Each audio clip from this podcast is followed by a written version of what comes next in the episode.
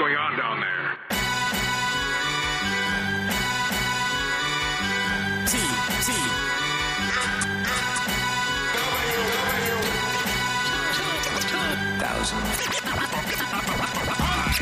Well, we're on the radar of. of all right, so finally, uh, three years after Wizards of the Coast stopped talking to us, we are on the radar of the Magic the Gathering community once again.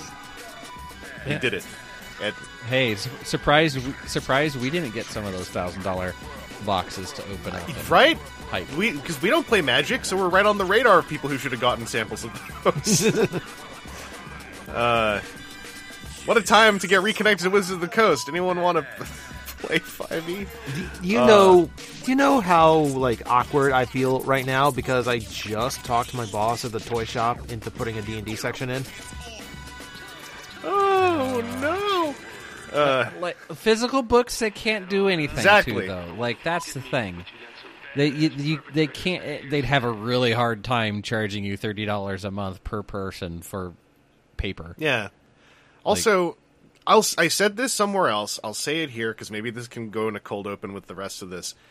I my hope is not not even like oh people are gonna go other systems whatnot. My hope is just that maybe this helps this helps make TTRPG about making a cool story with your DM with a good DM who knows how to work with the players, so that when this kind of kind of horse honky starts dropping down the pipe, you can simply close the pipes and say we have perfectly good paper books that we can just mod with stuff that we think is fun, uh, for the sake of what we're doing because uh, the monetization of Dungeons and Dragons to it seems laughable to me, but I'm at a great distance. I've played lots of TTRPG sessions, and they've never been D and D, so I also skipped that as an intro point. Uh, but the whole thing just was so odd to me. But I get it. I looked into it a bit, and I understand how that ecosystem can lock you into needing certain jargon and certain layouts to comfortably game, and and hopefully that can all this nonsense can get people out of that um, structure comfortably. Because yeah, the paper book should be fine. All they do, they provide outlines to follow, and then then uh, tweak it if you want. Like, no one's gonna rules lawyer. Well, I mean, people will, but no, there's no official body. There's no competitive D and D circuit, right? Like, it doesn't matter if you follow the rules properly, as long- as everyone's having fun. Unless there is, I I heard a noise. Is there a competitive D and D circuit? Because if there isn't, I, i mean you ever you ever been to gen con man is there like tur- it may not be like ranked but they get competitive I- okay? I I mean, like tourneys and stuff, like where all the you know cars better be on opaque on opaque back sleeves and kind of things like that. Like, if that's true, then hey, I eat crow. I eat crow. I don't know. I'm just imagining, I'm just imagining a room where it's like it's it's like 16 tables all trying to take down a beholder the fastest. Yeah, like I'm thinking bracketed, you know, Swiss system into bracketed mm. top cut kind of things. I'm not saying that hasn't happened however true. i mean have you heard of true dungeon No. Oh no. Is this a can of worms I'm opening?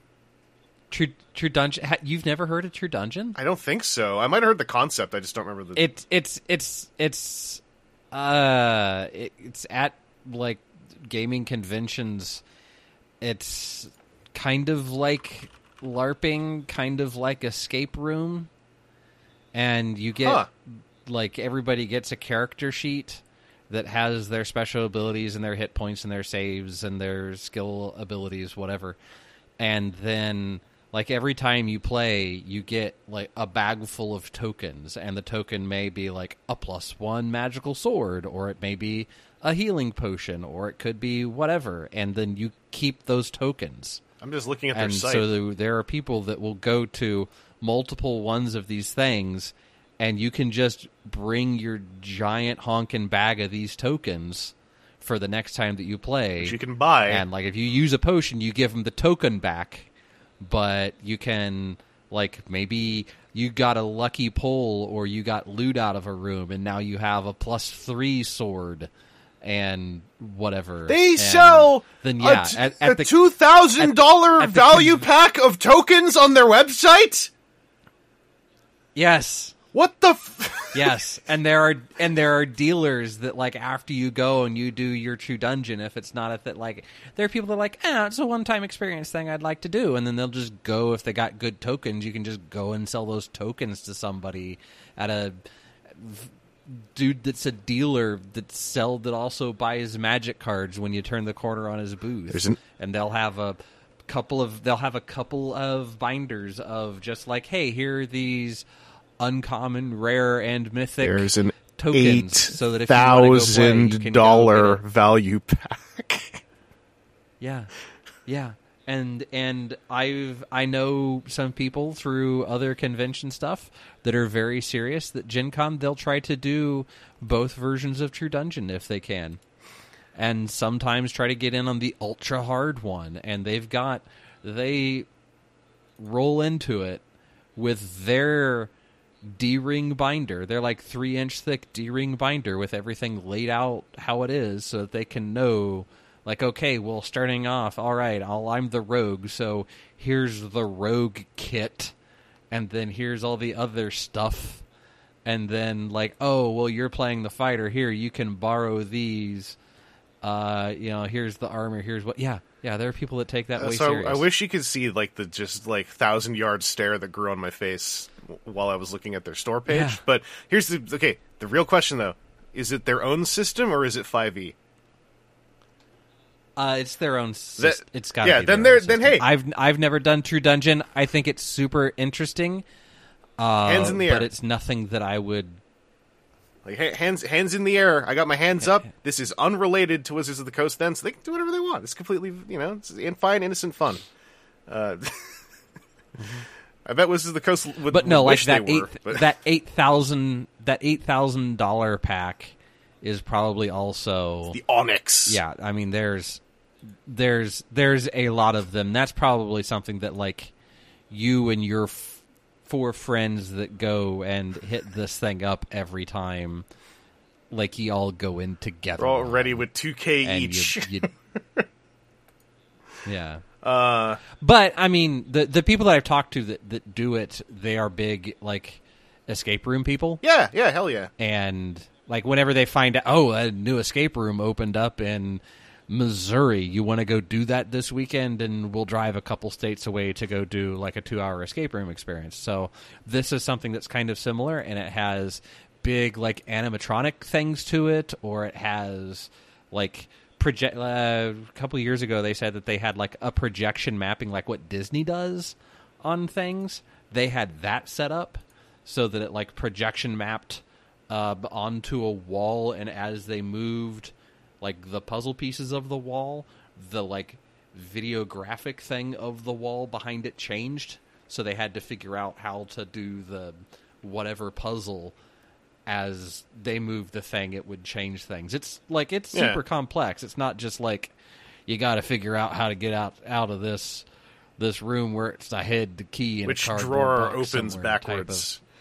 Uh, Yeah. Well, so so what I'll say is I, I feel like uh, this is in parallel, but this this does this still does this still leaves me feeling confident with my point of like if you're doing if you're doing session DM'd TTRPG, there's so much flex room that like hopefully people can can break out of constraint uh, of of it's got to be 5e to the note, but also more importantly, TJ, do you think that in your store you can start stocking eight thousand dollar bags of randomized tokens uh, next to the D and D section before Wizards decides to try to get in on this kind of business? I mean, considering I almost sold our uh, big foam beholder we've got hanging on the wall, like, it's not impossible, but it's highly unlikely.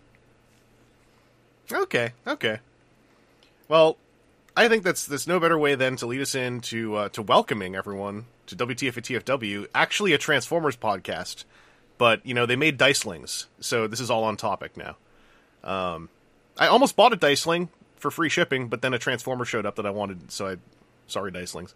Uh, we are here with as as you heard, TJ. How's it going? Hell yeah. Uh, and uh, we're also here with Aaron. Aaron, hope uh, hope we're doing doing good Yeah. over there. You had a fun encounter with a plumber who is uh, hopefully listening to this Yeah. episode. Who who yeah, he was he was uh very cool and we had to keep working to make sure that he was doing what he was there to be doing, not to be talking about how he's a bad person for preferring to play Simic. Simic is fine. Simic is Azorius is the white is the white blue one, right? Yeah, screw Azorius. Go Azorius goes Azorius goes to hell. the trash bin. It doesn't. Sorry, I, I already feel bad. I know people take that stuff more serious than I do. I'm so sorry to all these Azorius players, but also stop running Teferi and doing all kinds of funny, weird stuff. Uh, see, I know some things. We're uh, here to talk about Transformers today. We uh, are gonna be talking a whole bunch about toys because I, I know that uh, there are all kinds of very large toys floating around in in what we got um, world today. But I thought we'd open up with a quick listener question to keep putting dents into into that pile. Uh, so we got one here from Riddler87, who says, Hello, Vangelus, uh, TJ, and Aaron. I got a quick question for the podcast crew. When Studio Series 86 Ironhide was leaked or revealed, I decided I was just going to stick with the Siege version by extension Ratchet, because I still like those figures. Honestly, when I think about it, I don't think I've ever liked any version of those two transforming into their Earth Van modes. I started to think about this, and maybe completely redoing figures with all new alternative modes gives toy designers and engineers more artistic freedom to create better figures. I'd say the same goes for the Bumblebee Studio Series figures, since all of those figures had their alternate modes built from the ground up by the designers. So I was wondering if you guys th- uh, could think of any other examples of figures that totally tossed out their original alternate mode design or reworked the robot mode and, and ended up being better for it, but we're still recognizably that character. I uh, hope you have fun coming up with answers. Hope uh, that you all have had a fantastic day. Click, is that still a thing? It's always still a thing. Um, I'll just say I know there are some obvious answers to this, but I, I don't care. Uh, I'm just going to go straight to you all. Aaron, uh, you go first. Uh, can you think of any examples of uh, figures that just ditched original alt modes? I think RC motorcycles are generally pretty good. I would say they count. Like it lets, yeah, Yeah. because like if you want to go all, you know, RC was originally a car, and it's even now it seems like a lot of times the RC cars are just, you know, it's only been the latest couple that have been good. It's always just like, I don't know, it's a lady robot with a giant hover pack that's most of a car, or she's got a giant backpack that's most of a car. But Yeah. whenever she's been a motorcycle, it's been like, hey, this is a transformer that's a motorcycle that's also a lady robot that's RC. I mean, So I think that's one where it's like, hey, we actually kind of thought about it for a moment. I think it's telling that there were, I want to say, even a whole decade of our, Yeah, the first motorcycle RC toy was for Energon, I think, and then the first motor. No, it was three years. Okay, never mind. I was going to say I forgot about the 07 movie RC, but I was going to say it's telling that car RC is more of a modern toy concept uh, than than motorcycle RCs have been. Um, that still is pretty more modern, yeah. Uh, and yeah, I agree. Um, I mean, in Legends, right, and then into Wave One of the TCG, she was basically just that blue um, with the G1 head hybrid design uh, that looked completely fine. Um, uh, we've said many times. Hopefully, we are done trying to make 86 RC, and we're just going to have RC looking like RC but better by having a actual transformation into a car mode. If we're going to do it, like, yeah, hopefully. Um, TJ, how about you? What would what, can you uh, put out there as someone who's just ditched an alt mode design or reworked the robot mode and just ended up being better for it? Um, there's a couple in my head, and one is a very large scale, massive cheat. So I kind of want to hold off on that. Um, I'm I would f- probably float out Soundwave. Like I like. I mean, of course, like I, I mean, of course, I'm gonna like the original Soundwave and how that functions and all that. But just from a practicality standpoint, eh, there's only so much that a tape recorder can really do. Um, like I, Yeah. yeah, I've I like like it. It comes down to like necessity is the mother of invention. It's like, what do you do with Soundwave if you can't make him a tape recorder because kids don't know what cassette tapes are?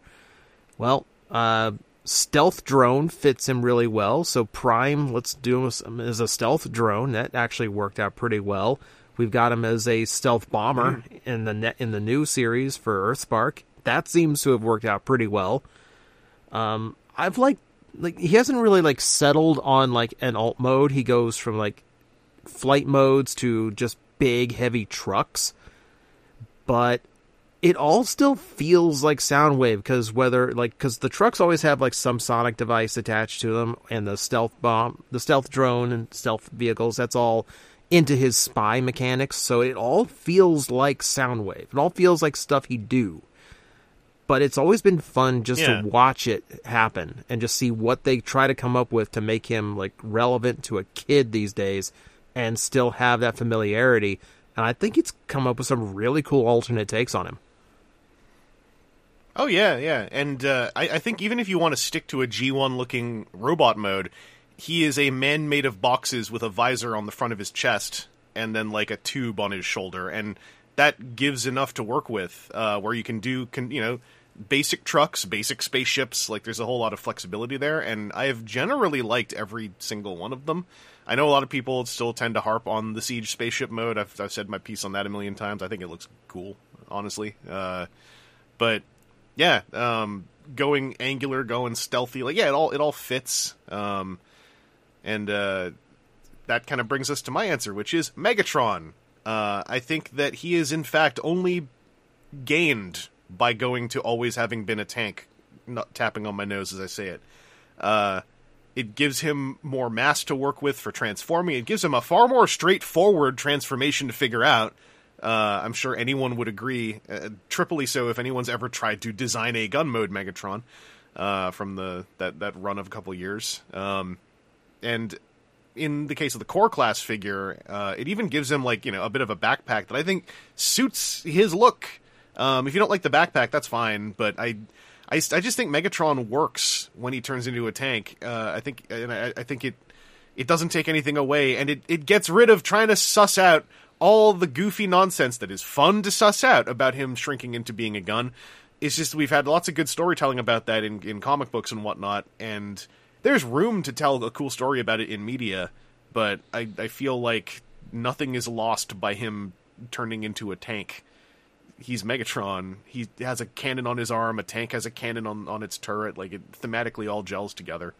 Um, Megatron and RC, I will say, were the two really obvious ones I was thinking of because they immediately come to mind. But uh, Soundwave is totally up there too.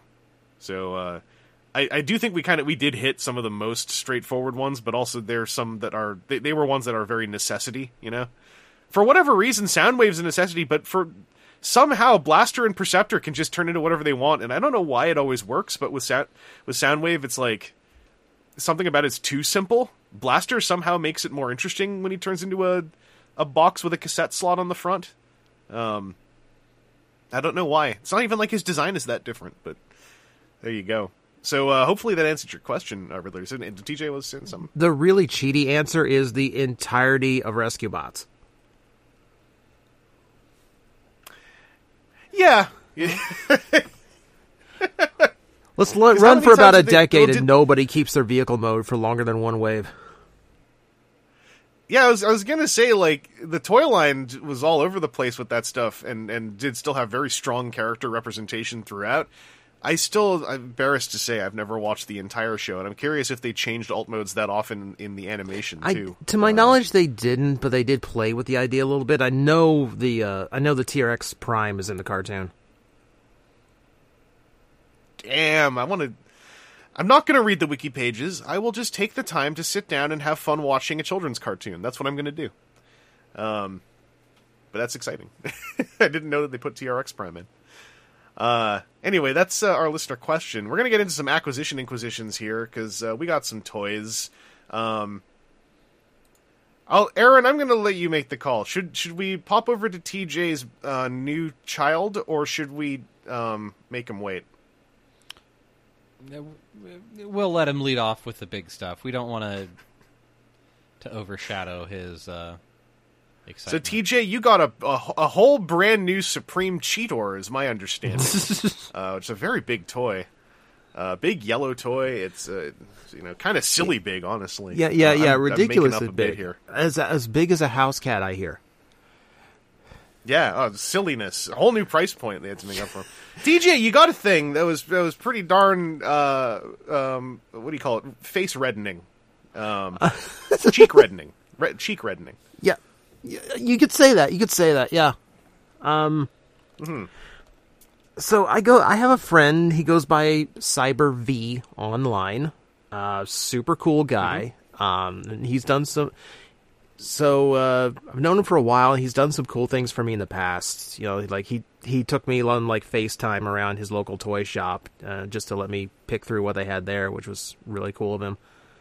Uh, but because of this, dude had my address already and decided that for Christmas he was going to, by his words, win Christmas. Uh, now, I have a rule, like, I have a thing, because, like, people try to send me things fairly often. I'm like, no surprises. Because, like, I, I feel terrible when someone sends me something I already have, because I didn't want them to waste their money or sacrifice their collection for something I didn't need. You know, so I, I try to curtail that. I try not to let anyone do that. But he had my address already. He didn't tell me he was doing any of this. He just said, You have something on the way. And he, when he sends me the tracking number through FedEx and I look at the details and it tells me it's a 25 pound box, I start losing my mind a little bit because I don't know at that point what he has done. Okay, so he's telling me he got me one of my holy grails. So, um, I, I, I don't know what you did. Did you you send me like one BotCon figure and then like twenty four pounds of sand? That was like literally my thought process. Oh, if he put it just in a giant box of kinetic sand and was like, "Have fun." It wouldn't be too far. I'm not saying someone should do that. It, I'm no, not saying someone please should do don't. but also- please don't. I've had people. I had to stop doing like I had to stop doing box opening videos because I had that one friend that was using that like uh, that super soft plastic you can melt in like boiling water to hide parts, and people were trying to. People were tr- like he would disassemble figures and put it in that stuff for me, and I hated him for it, and I had I had to stop doing box openings on camera because people tried to top it.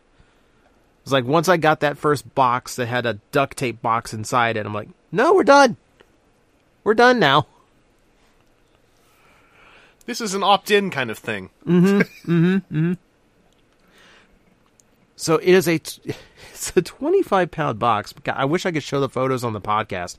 So I didn't have room. I had to open it on camera. I didn't have space in my house to actually open this thing in front of anywhere I had a camera. So I had to take it down to the toy shop where getting the shipping box into the back of my Mini Cooper was literally every centimeter I could spare. This thing barely fit in the back of my of my vehicle. Yeah, a lot of people. Once you know what it is, if you don't already know, you'll understand. A lot of people, I think, have started to, in our little subculture, forget how large that box was. Mm-hmm. Mm-hmm. I will never. I will never forget how large that box was. But So, so the thing is, it wasn't in its original box. So this was a Jesus. this was a blank Okay. this was a blank box which I opened up, and there's un, literally enough packing peanuts to swim through, like Uncle Scrooge. oh, so it was smaller. Okay. But no, uh, Cyber V through whatever insanity and whatever lottery he apparently won at some point was crazy enough to decide I'm going to send TJ a HasLab Unicron. Yeah, you just kill. You kill one person, you get one Unicron. It's the rule. You're not supposed to know about the rule, but don't kill anyone. Uh, the offer's over. uh, yeah. Okay. So then that means you got a box that was probably actually a little bit smaller than the HasLab box.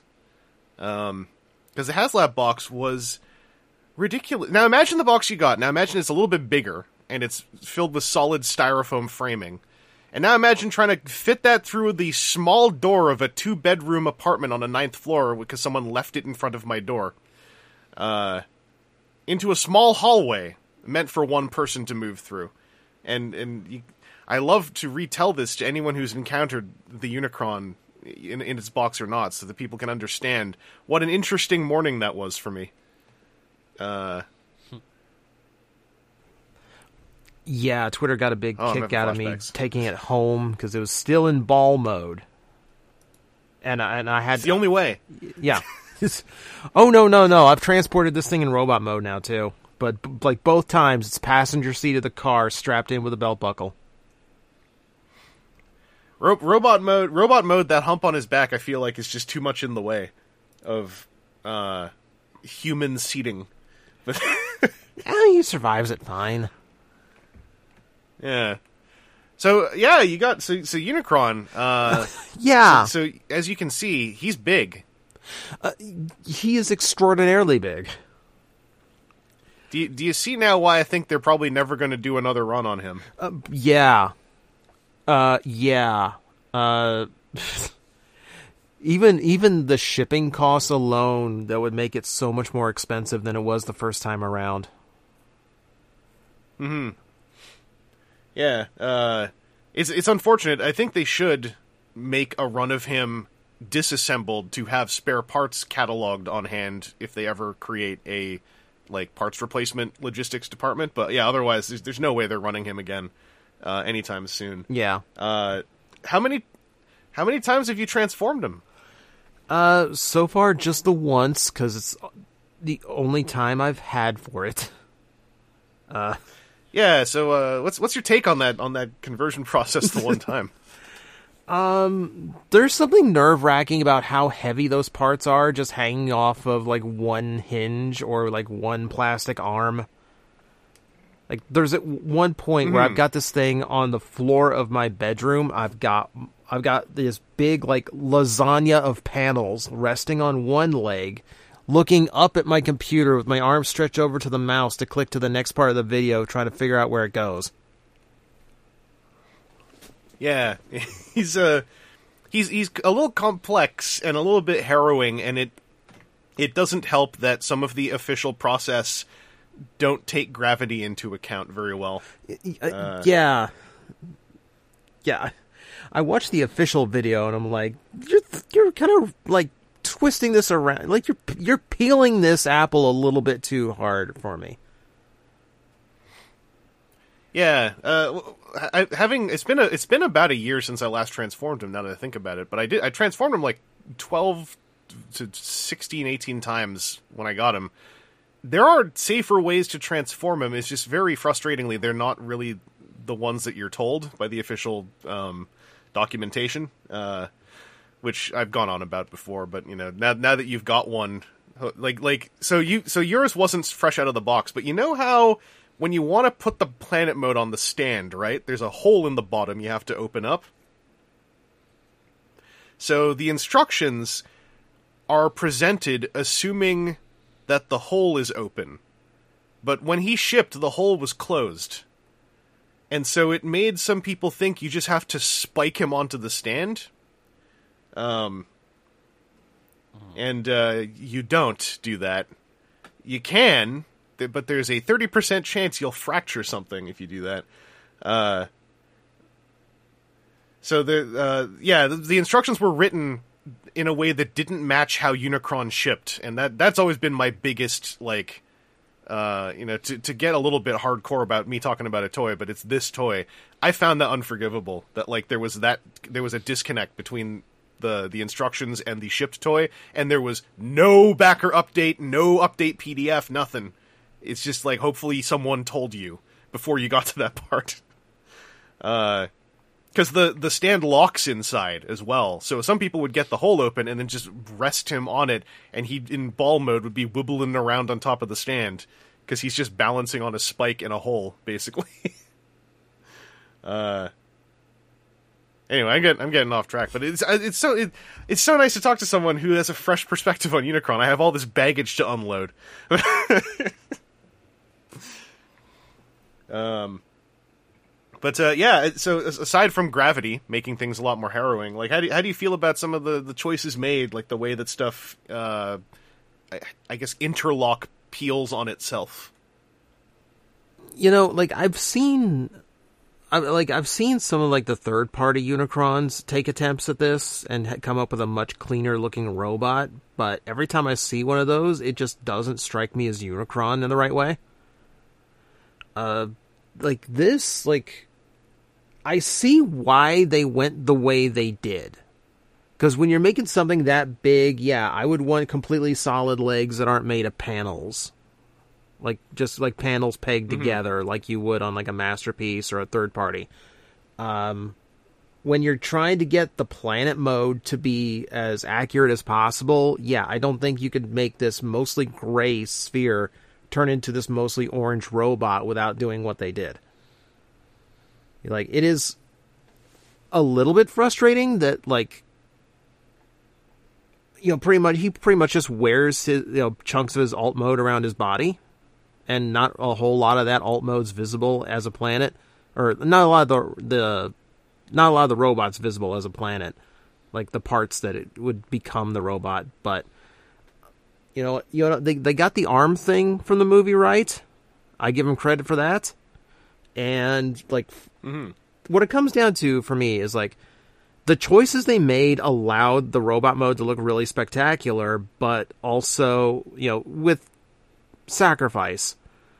But it means the planet mode is about as spot on as you could get, which is, for me, kind of the more impressive mode to have on display. It's it's physically bigger. Uh, yeah, well, it's, yes. uh, like the planet the planet mode looks like a like Unicron and robot mode is already huge. Uh, the the planet mode, by virtue of being a ball with the ring added around, it looks like an actual creature that is threatening to me, an adult human. You know, Yeah. So yeah, like I, I'm, I, I uh. appreciate the effort to get the planet mode as perfect as they could because, like, for for me, that's the mode. Like, if I could figure out how to like safely keep it around in that mode, I would. Like right now, I feel like the robot is at the very least like somewhat a little bit more feasible to keep around.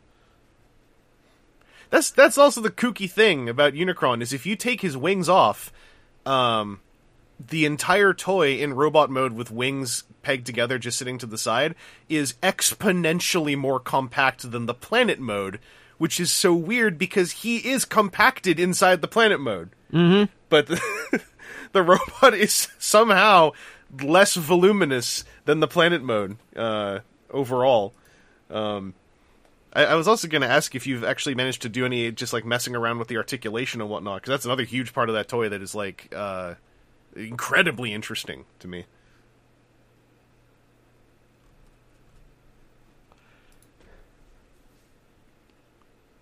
I don't know, like how much can I gush about it? Like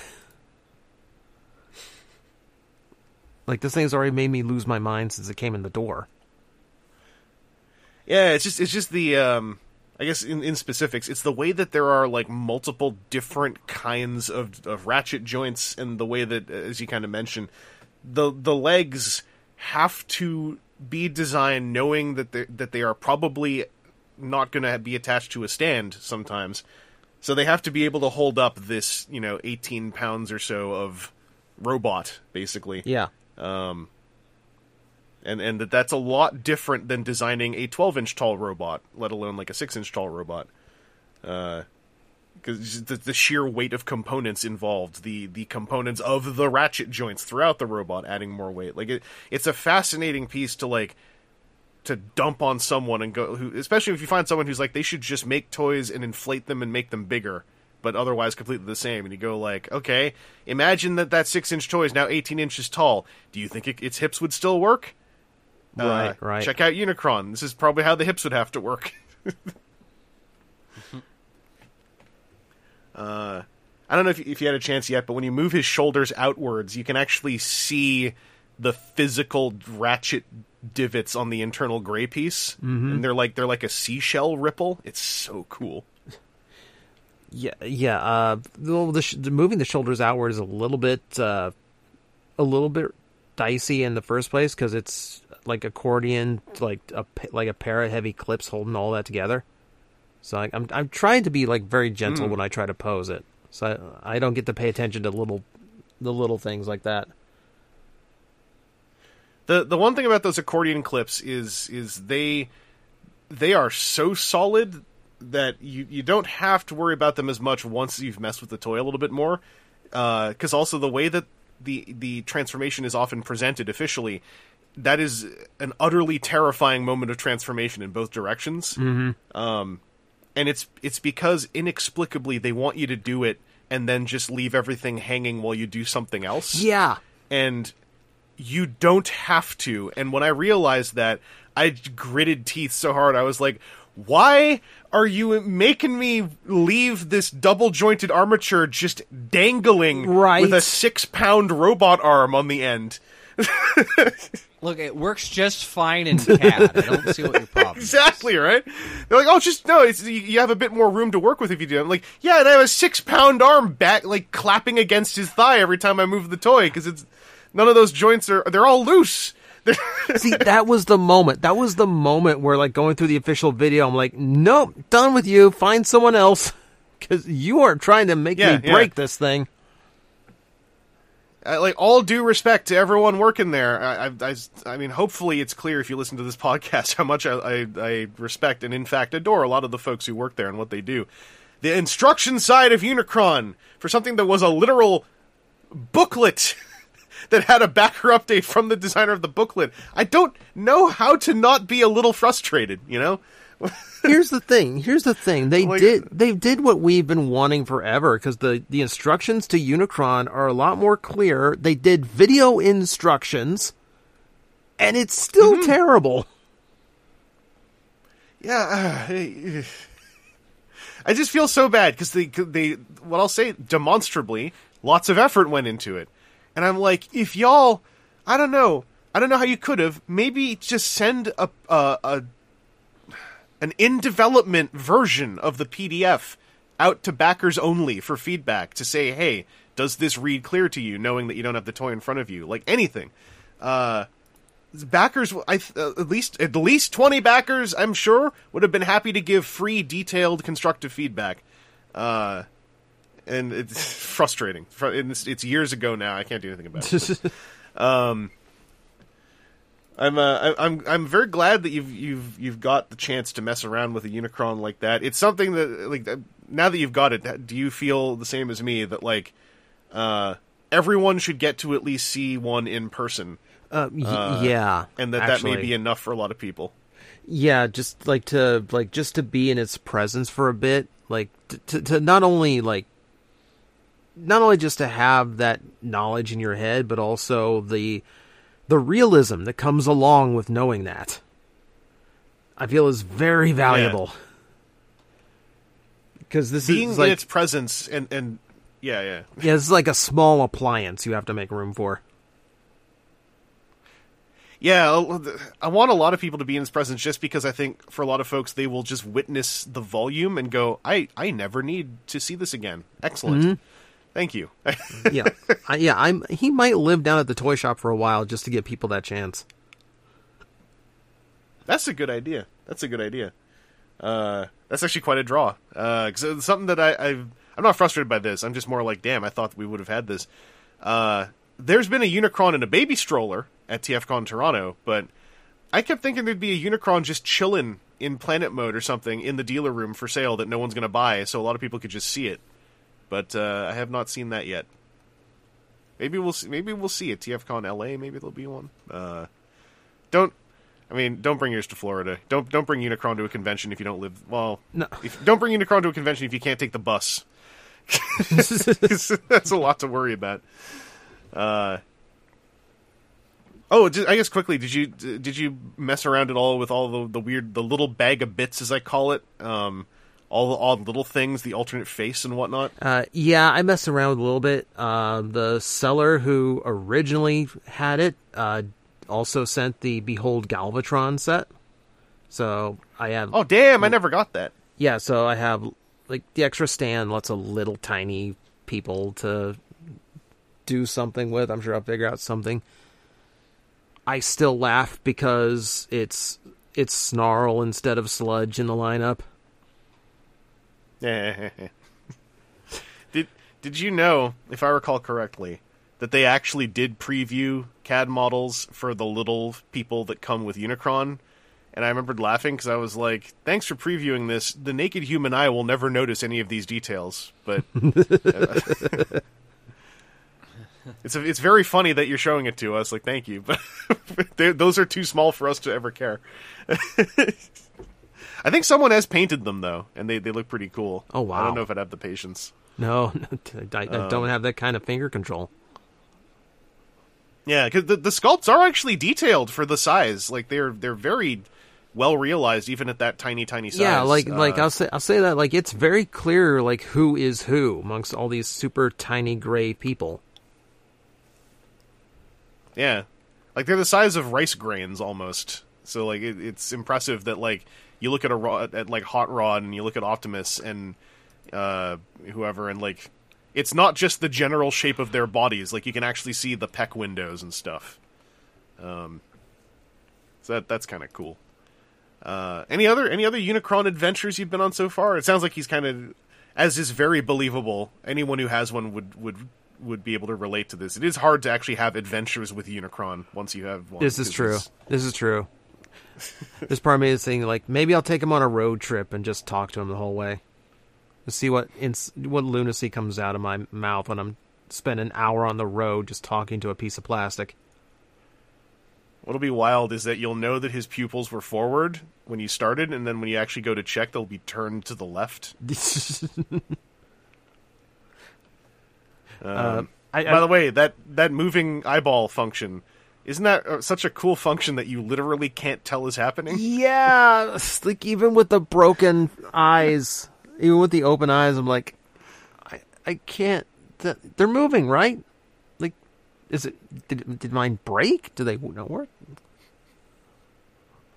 Yeah, the, the, the, the most I'm sure there's a light function in here situation where there is no light function. Yeah, yeah. That thought went to Uh. my head too. I was like, does this have a does this have an LED in it that I'm not aware of? There's enough room in there that people have actually just fed an LED system in without modifying the toy. They just stuffed it in there because they could fit the wires. Uh, if I recall correctly, I think there might have been a little modding, but um. Oh, and uh, I guess have you have you uh, settled on whether he's mouth open, mouth closed, or mouth open just enough to not be spring loading the teeth? Uh, he he is like yeah, he's just like a little bit mouth open. All right, all right. That's the proper. That's the proper way. That show that shows that you were looking at him with thought and care. Uh, um. Oh, uh, yeah. One other last last one. Which chin are you using? Uh, the the two prong chin. oh, dang. Okay. I think I'm on the whole chin on mine. I got to double check. But uh, that's another thing that's easy to forget is Unicron does have chin options. Yeah, Um, yeah. Uh, any other any other uh, Unicron anecdotes you want to drop in? Um, not not in particular. Like it's been pretty busy around here, so I have not had the chance to like like because like I would normally like take a whole day and just goof around with it and do dumb pictures and have it have it strangle what used to be the large figures in my collection. Um, I what what I, what I would say to cap it off is like this is like easily the most generous thing anyone's ever done for me. I'm incredibly appreciative. Please never do it again. Uh, I do not condone the spending of this kind of money uh, just to treat a YouTuber. It's incredibly flattering, but like that's that's emergency money. That's like you know, like I just you know, like my car needs a quick repair money. I just cracked a tooth money. Please put it away and take care of yourself before you like think about doing this, unless you're like extremely well off. Like,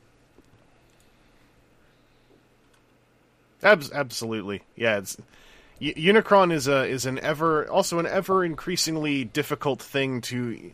Even if you just wanted to give someone a Unicron, you're probably going to spend at least triple digits shipping it, unless you are very creative. Uh, this this thing predates the current state of shipping logistics, and in fact, I think Hasbro lost money ship. I think Hasbro made negative money on Unicron to every international backer uh, that got it. Um, I, I have to, I have to imagine, unless they really got a good shipping deal, like uh, it's unbelievable to me that this thing was the cost it was shipped uh, to to to Canada. Um, but hey, I got a fun little cap for this. Actually, do either of you do either of you have an idea of how much it would cost to um, to purchase a Unicron test shot or prototype. Oh, I saw it on one of the rarity. Oh, you saw it already? It's like five, like five grand or something. Five and a half grand. That's not much money considering that that's only the cost of like two Unicrons now. I thought it would have been more. Yeah. honestly. uh, interesting to look at though. Like this, I, I wonder what state this is in because like you can see that they were trying to sort out the yellow on this. That's what makes this such an interesting curio. Is there's like at least four different shades on the yellow parts. And I know that landing the yellow on him and on Autobot Ark around about the same time was a massive teeth gritted uh, snarling battle for everyone on that design team uh, from how they described it. And I love that you can kind of see that. Like he's got an Armada yellow on his shoulder. He has a a like desaturated comic yellow on his backpack. He has just like a bronze on his legs. And you, could- you could just see that this test shot was like them going, shoot every yellow. Damn it! we did not get a hit. Uh, but yeah, five five thousand five hundred dollar. Buy it now. Um, I'm on eBay.ca, so I he, okay. They do not even ship to Canada. I have to go to a. Hang on. I have to open. You can buy it, have it shipped to me. I'll make it up to Canada eventually, and then I can handle a Unicron in person. eBay knows. Probably won't break it. I tried a private browsing window. eBay knows I'm in Canada still. I, I can't. Aaron, can you see what the shipping cost is on this? well, it's because you keep typing CA. No, I'm on dot like, .com. I'm on dot .com. Uh, oh, here I can change country. Um, f- free expedited shipping for me. Ri- yes, okay, I, I was able to do change country. Uh, yeah, free shipping. You know what? Good on this seller. This is the exact kind of thing where I, I, I'd be ready for them to go like, oh, and also five hundred dollars shipping, and you'd be like, then just make it six thousand free shipping, MF. Don't play with with the emotions of people looking at this. Uh, Yeah, that that's one of those things that I wonder if that's actually like no, look, how I what I actually do is instead of shipping it, we're going to courier this thing. I'm going to hand it to an individual that's going to hold on to it till he gets to your location and then he's going to hand it to you. Also, all things considered, for five thousand five hundred dollars, I'm surprised a Hasbro person hasn't just bought this themselves. to, to go like, yeah, when you send that, by the way, can you also just like, um, here's a PDF, fill out this form, and then maybe we won't ask where you got it, or how, or why you have this. He's got a bunch of prototypes, which make me wonder if this isn't somebody like inside that loop. Well, he's got a fans hobby thing too. A sole singular fans hobby thing. Yeah, he's also they're also a Transformers fan, so like Oh, there's an oversized KO in here as well. There's a oh, okay, it's a Beast Hunter's bulkhead prototype. I was about to say this guy's fronting on your territory, but it's just a deluxe one. Uh, anyway, there is a solid red Ultra Ultramag. Oh, it's a Hate Plague variant. Never mind. Um, anyway, yeah, Unicron. Boy, howdy. Um, hopefully, there will be another Unicron floating around this year's trio of TF cons. Hopefully, three different Unicrons and not some lunatic bringing their same Unicron to each show. Uh, so more people can check this thing out. It's a very, very interesting, really impressive uh, piece. I say this partly because a lot of people dog on it for not being Studio Cell, and if you see Studio Cell and how it transforms, it's also a very cool, very good toy that is not the same size, and that is why it can transform that way. Also, its ring is anemic. There's a lot of reasons why they are completely different, but uh, HasLab Unicron often gets short end of the stick, and I think it's a, it's still a very impressive piece, just objectively as a piece of toy engineering and design. But uh, let's bop over here, Aaron. What's your giant toy uh, other than the fridge? Uh, I guess we should stay on topic for. um giant toy movie masterpiece blackout. yeah, I saw you posting photos of that. I'm jealous. I don't have one. Yeah. Yeah, so uh was a like had been pre-ordered for a long time on Amazon Japan and then just like one day I got a notice, "Hey, from DHL, hey, your item shipped. It'll be showing up this afternoon." All right, thank you DHL. Uh but yeah, he is a beast uh just size-wise uh, he he does a couple of tricks that I absolutely adore. Um, the biggest one is his the way that his arms work. So he's got the same like looks like the sponson on on like his shoulders, Oh yeah. but his the the the part accordions itself apart, and then you fold his arm back, and then like wrap it around the internal in- accordion bit in order to make the actual full length sponson for the 53E. And it's a thing that, like, as it stands, like they did an excellent job of making sure that the closed position of it when he's a robot looks it looks like proportionally right. There's no big jags, there's no big catches on it. Um, you know, it looks natural, and then when you transform it, it also looks very natural, uh, and it looks like the way that a Pave Low does. Um, another trick that uh, I, I very much adore is his. I am pretty sure that his tail fold is more complex than the actual tail fold for uh, 53E. Uh, it does a very significant job because the vertical part of the helicopter tail sits. Uh, hold on, I'm going to grab him. Uh, all the way over here.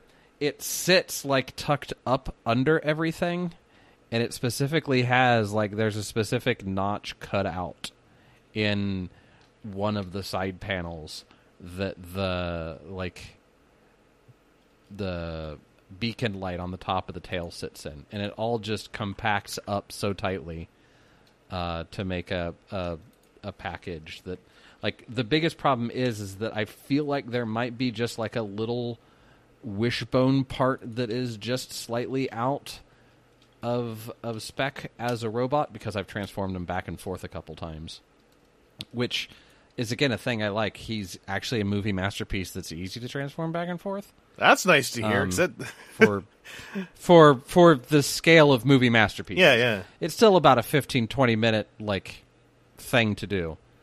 Um but so so he's got something in there where he's got a a tab that flips out that attaches like to the back of his pelvis that helps hold all of his backpack stuff together. And there's a part that slides up and down some. So I'm not sure if there's something that I've I just miss one of the little tiny flippy dippy steps, but it's not like it's aver- adverse to him. He still Yeah. stands quite well, poses exceedingly well. Um, but yeah, his just general overall dimensions are loverly. Um, the back of the arm like rotor blade weapon thing that he has that comes that comes out of the like middle of the rotor hub has pegs that peg into the blades that when you know TJ was sitting there talking about uh, you know having five pounds of, of Unicron dangle as you're trying to transform him.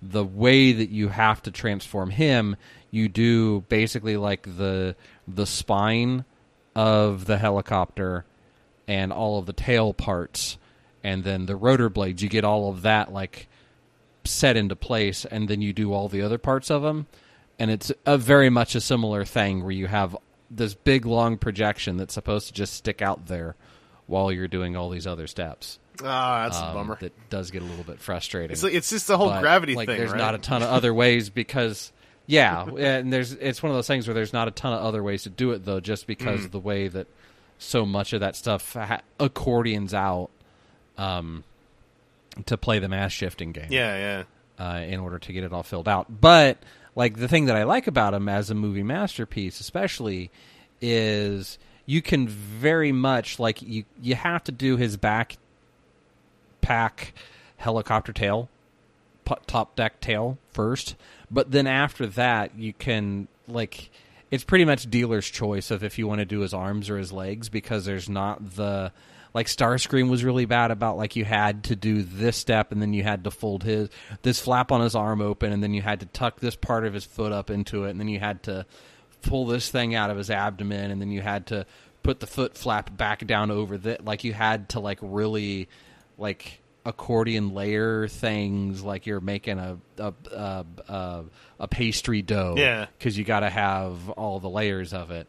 Whereas Blackout, because of the way that his his transformation is and the way that he's built, like each of his arms sits on the the part that swings out that's the sponson, and it just all folds around, and it has it has a lot of fake exterior panels that end up inside, and the actual in exterior panels are interior to things, so it's not even like you know I, there aren't that many like panels that look like aircraft panels that actually become aircraft panels. So it can have the crazy shapes, the big like shin knee guard thing that's the two layers that like scissor out. Those collapse down flat and end up in like in between his knees when all of his legs because his legs end up making the bottom and the ramp of the helicopter. And then his chest kind of puffs out a little bit and folds forward and then it's the cockpit section.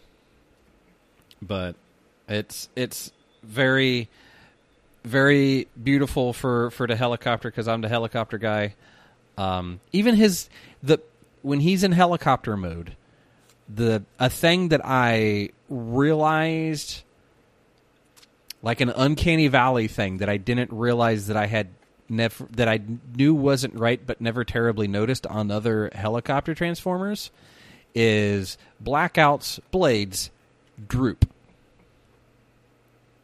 Because in reality these are very long very thin members that are light but they're still like heavy enough that they they weigh enough that they droop downwards. And then when the helicopter Huh. blades start spinning they come up. If they're a heavy load they cone upwards. Uh, if you really want i can throw videos at you. But when they're sitting there naturally they're not straight out parallel to the ground. They droop down. And i was like wait a second.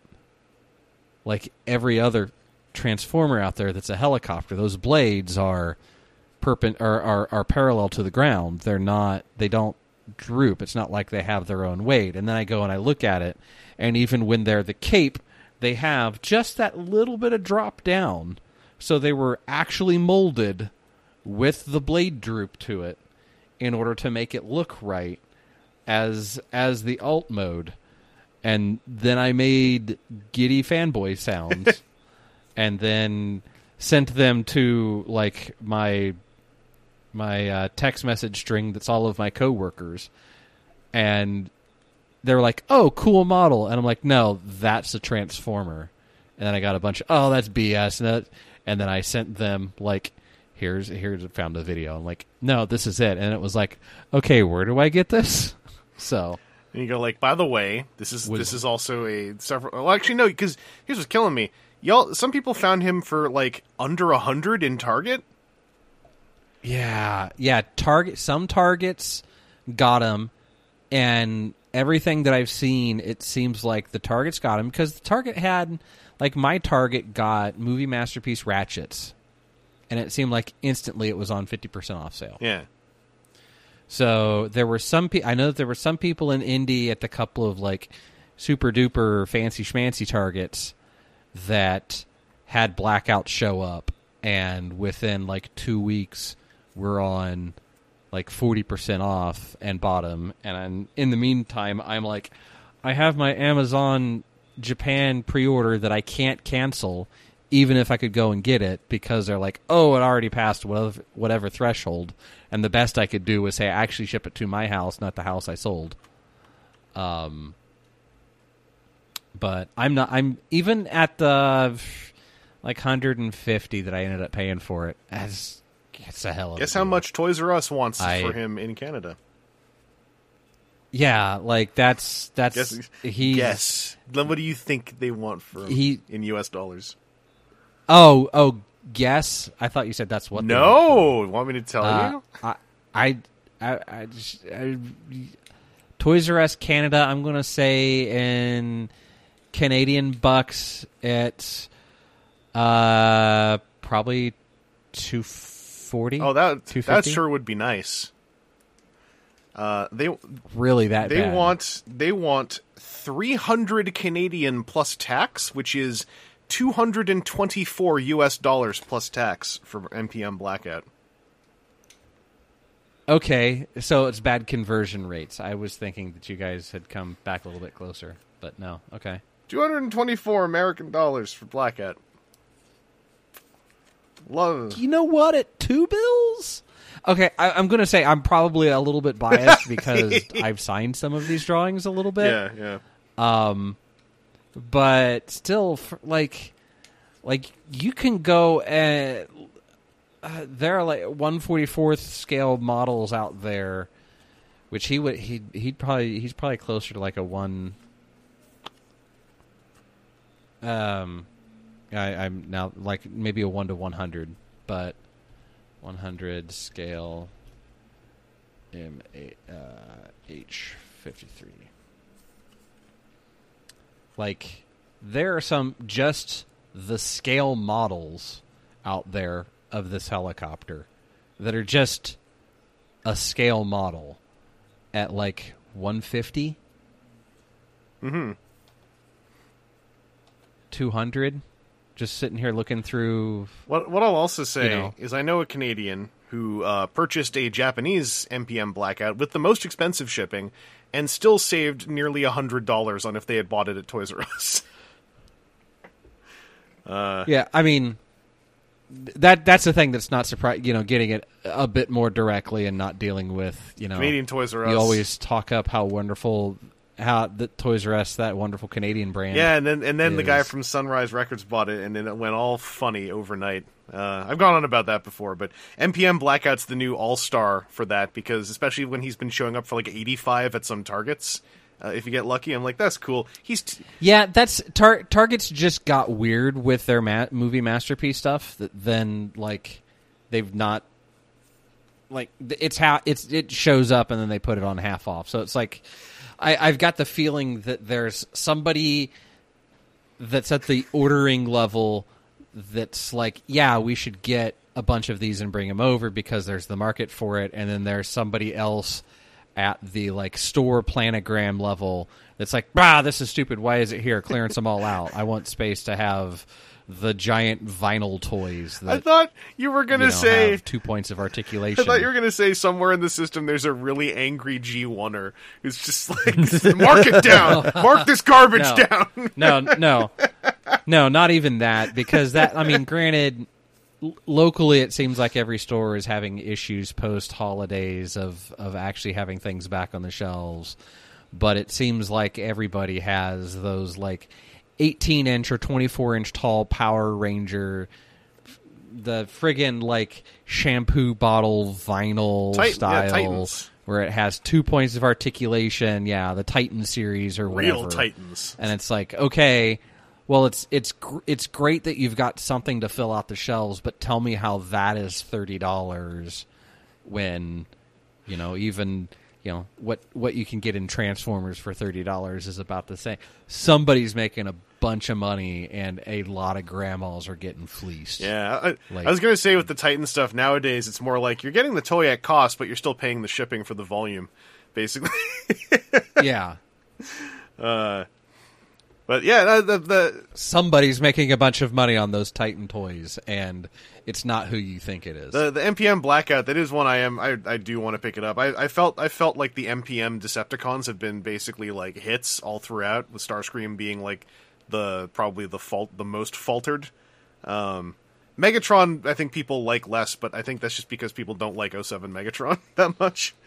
Uh, But uh, I hope I can pick one up sometime for not 300 Canadian dollars. Uh, if uh, if anyone's, well, I mean, uh, it's like if you spot it at a Target by the time you hear this, and also are going to TFCon LA, and also don't want to charge me any muling costs, then let's talk. But I'll I'll figure something out. Because he also came out in Japan long long term. Uh, I may be able to Mandarake one for a, a price that doesn't make me that that is less than 300 Canadian dollars. uh, just the the Toys R Us price on him is so funny because it's like Toys R Us is going down the toilet, uh, and the most expensive Transformer they have is like just a it's a beautiful cherry on top. Um, I actually have a Toys R Us story I can share as my next what we got. Uh, unless you got anything else about MPM Blackout to drop, other than finally you got one. The, probably the person who should have had one before anyone else. Uh, yeah, yeah. No, he uh, like I said, ton of neat tricks. He's got a hidden gun thing in his chest, so you can put some of the blast effects there that come on his guns that aren't they're like a harder clear plastic. They're not the normal. Oh, blast hooray! effects plastic. So you can leave them in without plasticizer leaching and I'm- whatnot. Still, probably not going to do that. No, don't do that. um, because it's still it's still the same family. It's still soft. yeah. but it's not nearly the like uggy soft that the other ones are. Yeah. If that makes sense. Yeah, like the the because the, regular blast effects are like so squidgy that you you could treat one as a stress ball probably if it's one of the rounder Mm-hmm. ones. Yeah, pretty close. But yeah, yeah, two two miniguns that can either plug in the backs of his arms or under his arms or or on his helicopter mode. Scorponok does little Scorponok things. He goes on his back. He goes in the in the helicopter. Oh yeah, he has Masterpiece Scorponok. I forgot about that. That has just as many points of articulation as I think the first release Blackout Scorponok. Heyo. remember, remember. This is a little bit of nostalgia. Remember when Scorponok inexplicably showed up as a surprise in Revenge of the Fallen, and everyone was just like, "How? What the hell is he doing there?" Or was it Revenge of the Fallen? He dies instantly, but uh, the implication was Scorponok had been chilling out in the desert the whole time, waiting for revenge, and we were like, "Man." Eventually, Yeah. we all realized we all just invented all that fiction. they just put a, a CG model in here that they already had. Uh, all right, well, I got a little Toys R Us story um, because uh, Golden Disc Terrorsaur evaded me, and now he's like eighty plus bucks. I don't want to pay that. Um, and I like the toy colors better anyway. Problem is, Buzzworthy Bumblebee in Canada uh, rests in the hands of Toys R Us, which is a shame. So Terrorsaur at Toys R Us is forty five Canadian dollars, which is the price of a Voyager, um, which is not good. But Toys R Us had a BOGO 40% off sale throughout the holidays, uh, which, after a few calculations and a bunch of different items to test things out, basically meant that if you bought two things, they were regular retail price as a treat uh, from Toys R Us. So I grabbed a Terrorsaur, put him in a cart. I looked at Raw Chicken Dinobot, and I was like, I just genuinely don't think I care about Raw Chicken Dinobot and he's expensive. Um, what else can I put in here? Uh, they had core class Spike, so I was like, all right, let's put core class Spike in here. It's your day, finally. The guy, I I the only Transformer I saw for the most part when I visited my mom last over on the West Coast and didn't buy because I didn't want to spend eighteen bucks on a core class. Uh, so I ordered them because I was like, finally, Terrorsaur time. Two weeks pass. Um, then I get an email saying one email saying your order has shipped, immediately followed by an email saying part of your order has been canceled. So I'm sitting there thinking that's a real funny way to send me Spike and ensure I continue to not have Terrorsaur. But you know what? Christmas miracle. Spike is the one that got canceled. Screw him. I got my Terrorsaur. uh so uh yeah, the, the, the Buzzworthy Terrorsaur, he's in colors I prefer. Uh, I like I like the spots of purple enormously on this guy. Um, the wings, uh, the rotating wing bits, absolutely. Immediately, one of them fell off when I took them out of the package. Uh, they're actually holding on decently now, but I remember that was a thing when the the golden disc one came out, is that they were a little bit hinky. Um, uh, the two tiny, tiny red bits are smaller than I thought they were going to be. Um, and I, I think it's very funny, very funny that they have five millimeter pegs because there's a there's a reality where Terrorsaur was not incredibly niche to get a hold of, where someone troop built him entirely to just get more of the red bits to put on fossilizer builds, but that's not this reality. Um, I, uh, I I still love the transformation because I think I think Deluxe Airazor is one of the best toys of that year by far, from in my, in my opinion. Uh, Terrorsaur is actually not as good, ob- not objectively, but kind of brass tacks. Terrorsaur, by not implementing the dino head into the chest, it means that the dinosaur has a super funny looking upside down ass for a chest, and then there's just a head chilling on the back of the the robot mode. So he's actually a little bit less satisfying to transform because Airazor actually works the beast head in, right? And it's it's super cool. Um, nonetheless, though, the wing trick is still there. Uh, the rest of the transformation is still there, and I think it's a, I think it's a good toy. It's just that, uh, to my surprise, in person, I really notice that the robot chest is still there on the beast mode, uh, and I just find it kind of sticks out funny. Um, but that's just I don't know. It might not bug most people. I'm glad I got him. Um, I would love to get the golden disc version someday because I like this design a lot. It's just that that version seems to have gone uh, to to the funny place of uh, of sub grails, uh, and I still don't have a core class spike because I guess screw him. Uh, I don't I don't mind having unjustified aggro to a uh, to a toy I've never handled before.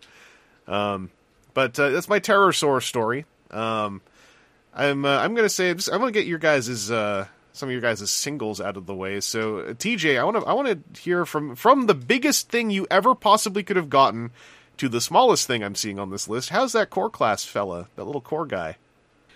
Um. So uh, th- there's a bit of a contrast. Um, Were you able to get him in through the door easily? Or did he fit in your car? Y- you know, you know. Somehow I made room. Somehow I made room. Damn. Uh, yeah, Holy I've got a core class sludge because somehow Amazon got that one in, but not slug. yeah, I saw a weird. Somebody out there really wanted a slug and thought that sludge was stupid. So you got case remnant. You know, I've it's seen not that the in in it's not the wrong call.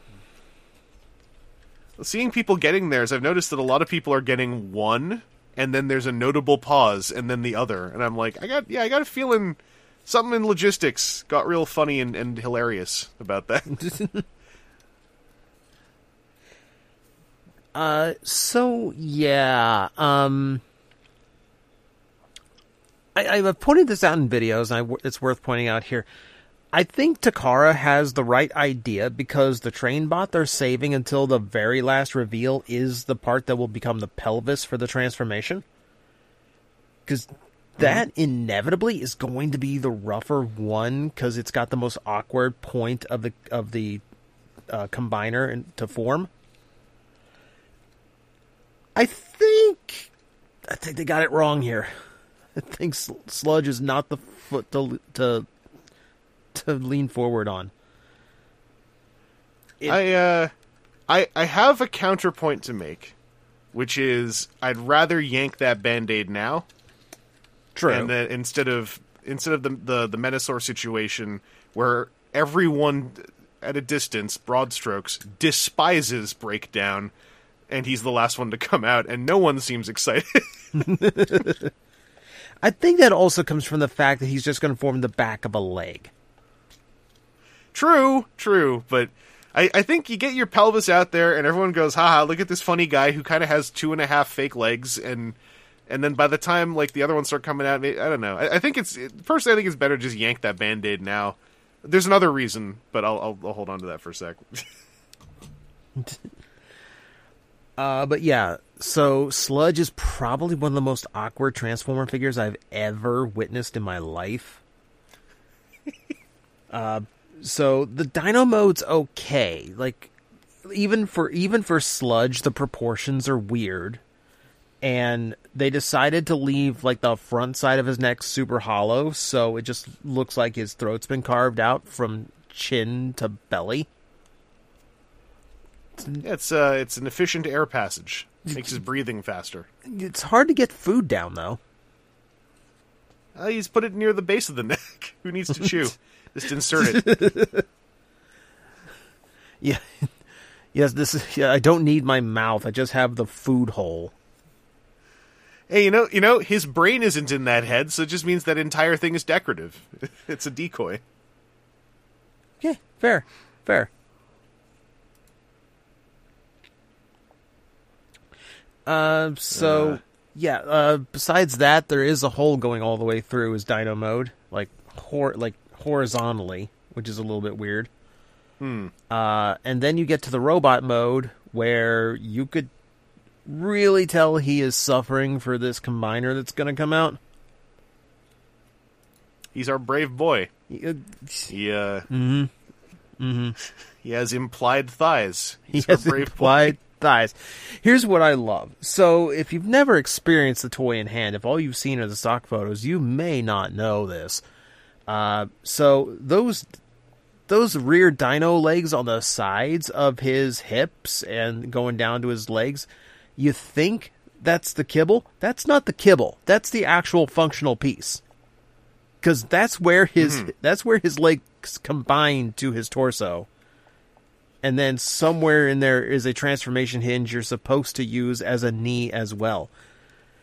So if you flip up the front flap for the pelvis, there is no thigh connection at all. There is just a gap between like just above the knee and like you know above the groin. and what make I, I don't know. I, I love it. I love it though. It's so kooky that I, I can't help but find it endearing. it's just it's just the it's the imp- there it, it's implied thighs. That's what that's what it is. Cuz like even on the Yeah. like, even on the pelvis skirt there is like little extensions to like visually fill the gap from the front. yeah. Like it's ripping the band-aid. I, I I love that he was like one of the first two they put out. Like there's a big reason why I, I like the two they put out, but the he's just it's like it's he's probably going to be the most awkward, funny-looking one who who is whose main alt mode who, whose main mode is pelvis. Like all you know, all due respect to him, he's probably going to spend most of his life like that. but they still built this homunculus uh, uh, mannequin structure of a of an actual robot around that pelvis, and it's like, you know, in the fiction, is he actually just a pelvis that is trying to be alive? He's not. He was never actually sludge. He was just Volcanicus's pelvis, imbued with the power of the Allspark. You know,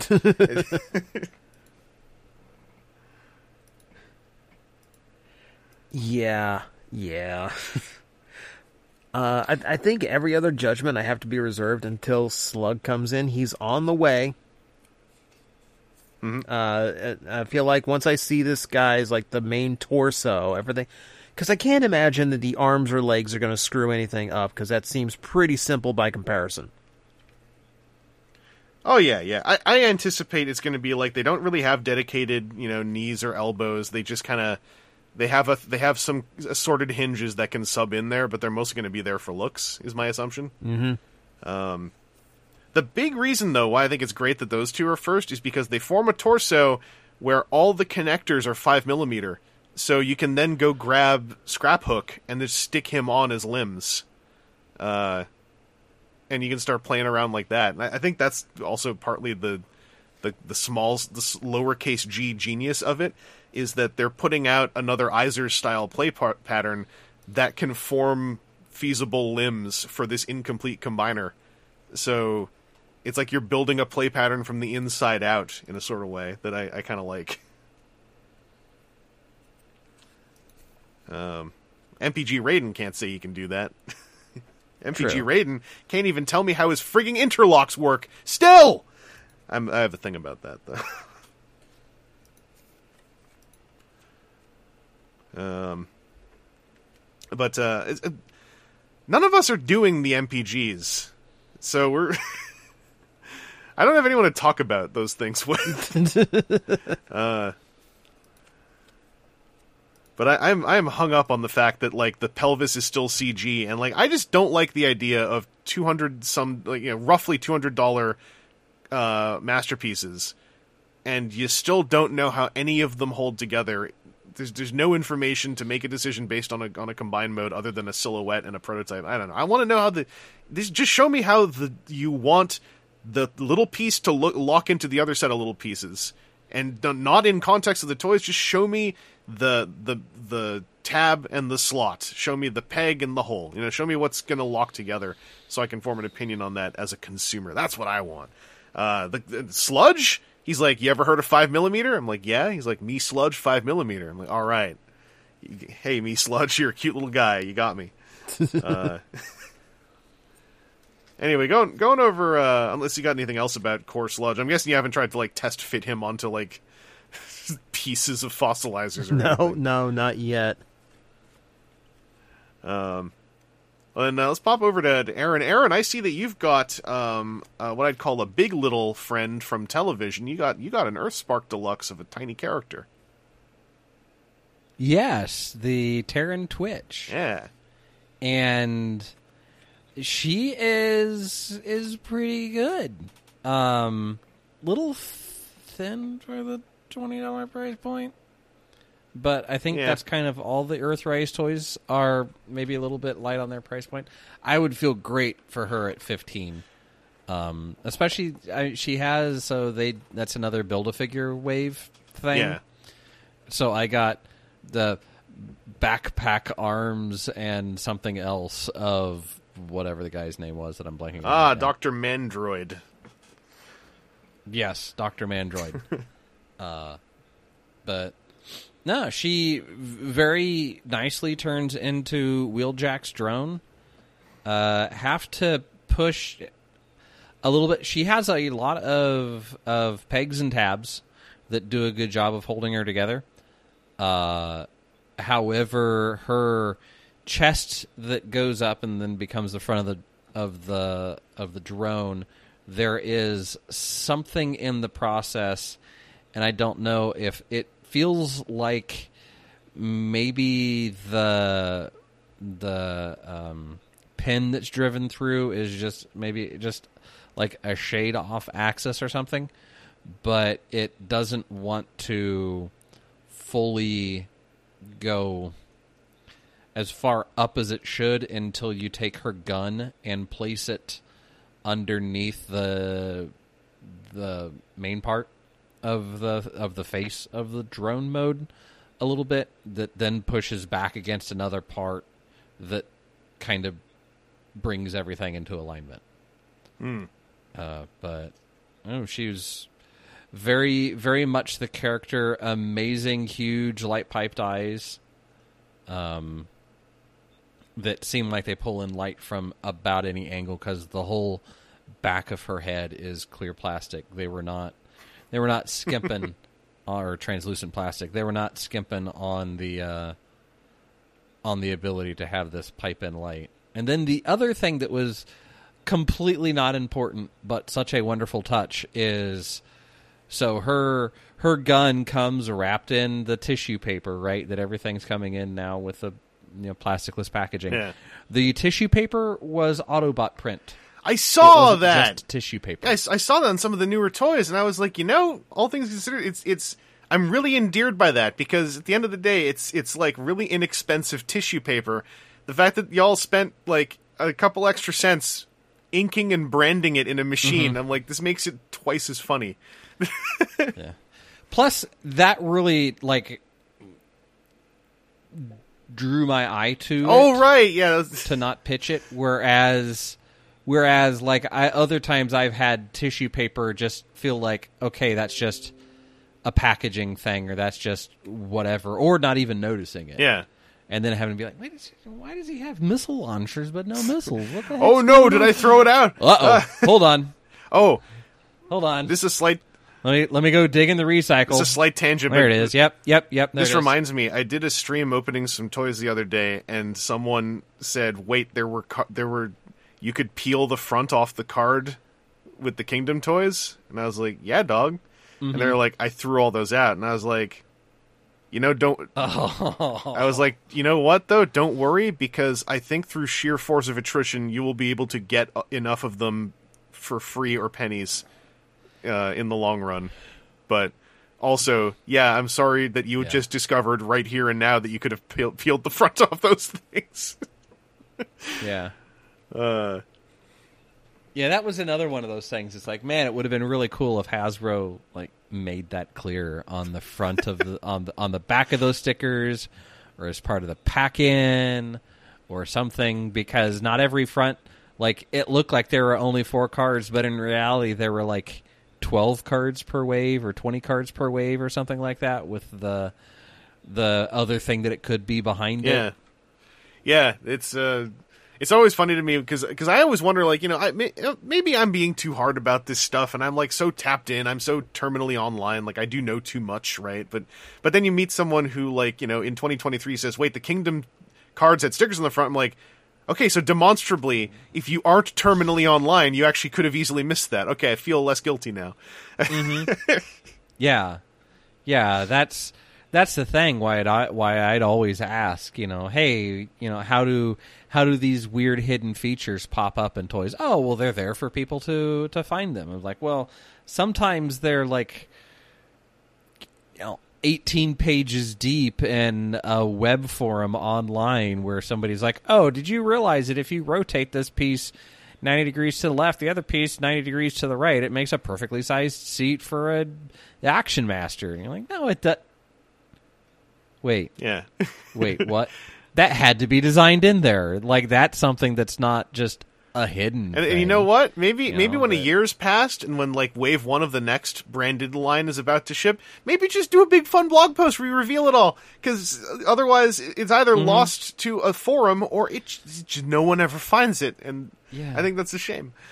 yeah, some of those, some of those, like the the original classics lines had so many of those things that were like hidden in it that you know. I think I think some of them like we only found out about because of like Orson's World, where it was Aaron Archer Yeah. dropping secrets, but not like as Aaron Archer. Um, things of that nature. That's just like it. It needed a entirely different method of saying how it was there that wasn't you know Hasbro was a lot worse about interaction back then. Yeah. Um but yeah, just like just it'd be cool just to you know, make this stuff clear in a neat way. Yeah. I mean, eh, that's You know, that's that, that that's not that's not reliant on on you know, going and finding these four designers Instagram pages or something like that. Yeah. Just you're putting QR codes on every single friggin' box Yeah. now. Have you, scan the QR code?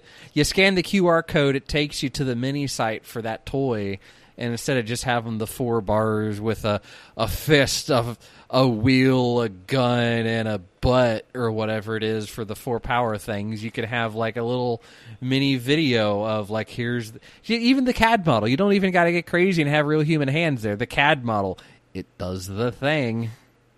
I mean that that would be so cool. But that Now I'm cranky old man yells at cloud. Like, Here's the thing: you're not yelling at a cloud; you're yelling at a corp because that stuff. Um, it's on the public consciousness because of the the because of Hasbro's um, tabletop ventures. But like that kind of stuff, it's the one thing that you run into as a hard wall whenever you try to do something cool in in a situation like a Hasbro because everyone on a small team level like that's a sick idea let's do it. We thank goodness those instagram pages are there so this can be executed on at least casually. But then with the qr codes it's like oh they'll do the qr codes and they'll make a page for everyone. Oh you want to have live updates to that page? Okay we'll just run it through committees. Oh you want to have someone highlight a feature on the cad model? Well, we'll try to run it through a committee, see if we can make time for it. That's you know, it, it's uh, it's why I'm it's why my big push now is like get a parts replacement program in place because demonstrably y'all don't even have the logistics to run a store as fast as any other given storefront. Because I, I to this day I doubt there are more than a couple interns running the entirety of the Pulse uh, web web shop. Uh, so it's like y'all got to pay for the humans to staff the thing as an organic entity of people. Then you can start doing that stuff. But also, if you're going to do that, please do it for parts replacement first. please. uh, but hey, going off that Kingdom sticker, my I'll, I'll drop some in here. In 2023, I got Kingdom Rhinox. What up? I joined the club. Uh, hey, congrats. you know what? People are mean to that toy. It's fine. I'm not gonna say it's a great toy, but uh, people are super mean to that toy. Uh, and that toy is better than Tracks, and people are mean to it just like they're mean to Tracks, in my opinion. Uh, his legs are super funny, um, but in general, I think the Kingdom Rhinox is like a super solid discount Voyager. I got him for like 50, 50 some percent off. I got him for 20 bucks Canadian, uh, which is a big part of why I got him. Um, and I'm happy I didn't pay full price for him. Obviously, I'm, I wish I had paid a penny for him, but I found out about that after the last one of those had been sold at the charity auction. Uh, but Kingdom Rhinox, I like him. Like I'm, I'm, I'm not equipped. I, I haven't dug out my Thrilling 30 Rhinox to do the hard side by side comparison. Um, and most of the critiques, each of them did each of them did something different. Yeah. that's yeah, and I don't think one is bad and one is good. I think it's like the whole like Andrew Garfield is a different Spider-Man than you know the the you know Andrew Garfield was a good Spider-Man and and why am I now pulling a blank on the first the Raimi Spider-Man? Tobey Maguire was a good Peter Uh, Parker. Tobey Maguire looks real Like, sad now. He's Yeah. He, he he he's he's now the, the Peter Parker from the end of the Spider Verse, just sad, broken, middle aged, just wants to have the kid pays for his French fries. no, you're you're right Uh, though. Like like, but yeah. they, they they tackle thing. They both tackle things so wildly different from each other that it's less about which is better and more like which solutions do you like more. Uh, Kingdom Rhinox, like like so the biggest critiques I heard that are I they're valid. They don't really bug me, but it's not like these are wrong. Is I, I know a lot of people don't like the head sculpt. A lot of people don't like the fake open mouth on the chest. And I'm like, neither of those things are wrong to dislike. I personally don't mind either. Uh, admittedly, I also really like the fake chest because it does a funny trick when it transforms. But uh, when it comes to like you know the legs being a disaster to transform, uh, they are certainly overcomplicated to a degree. I feel like I feel like they've taken every left turn possible in the process, but I also was still able to figure it out without instructions. Uh, it's just a, the kind of arrangement where you just keep moving everything and eventually it stops moving and you finished. Um, I, I will not deny that you do have to flex a few parts past each other, but now that I handled it, I think that they were using a lot of the plastics that are fine for that down there, uh, unless I have missed anecdotal stories of parts of Rhinox's legs breaking in practice over the last year and a half or whatever. Uh, you know, I'm not going to say that that didn't happen. I just don't know if I if that has. Um, I think this might be a case like RTS uh, Wreck-Gar's palm, where it's like there's a there's a white mark, but then it never broke, and then the part that broke was actually the handlebars. uh, so I, I think Kingdom Rhinox is fine. It was a really pleasant surprise because I was kind of expecting to be like, well, I wanted, I mostly wanted this to finish the the season one cast, and well, here we go with Rhinox. But then I finished transforming him, and I was like, I actually like transforming this. So hey, I feel like I won uh, that little uh, endeavor. Um, uh, popping over to TJ, I'm saving the one you both got, but um, you got uh, you got a deluxe from Legacy Evolution that I'm pretty sure you. I'm going to make an assumption that you liked it more than a different deluxe from Legacy Evolution. Um, You, you comes think? with two little men. You think? Uh, you got Needle Nose. I got I heard so much good stuff about Needle Nose. Mm-hmm. Mm-hmm. Needle Nose has no business being as good as he is. It's like he's he's still like kept he keeps a pretty simple design about him. He just straight up looks like the G1 toy, but you gave him like real real proportions and articulation. But man, they, the boy cleans up good.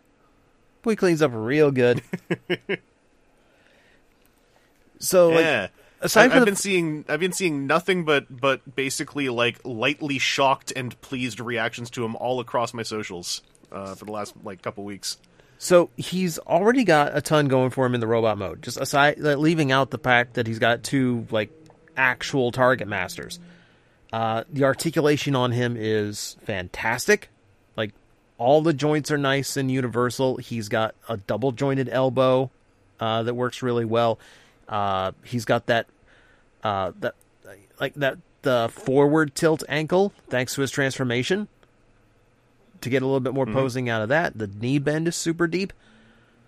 So like he's got a lot more range than a lot of figures do lately, which is always great.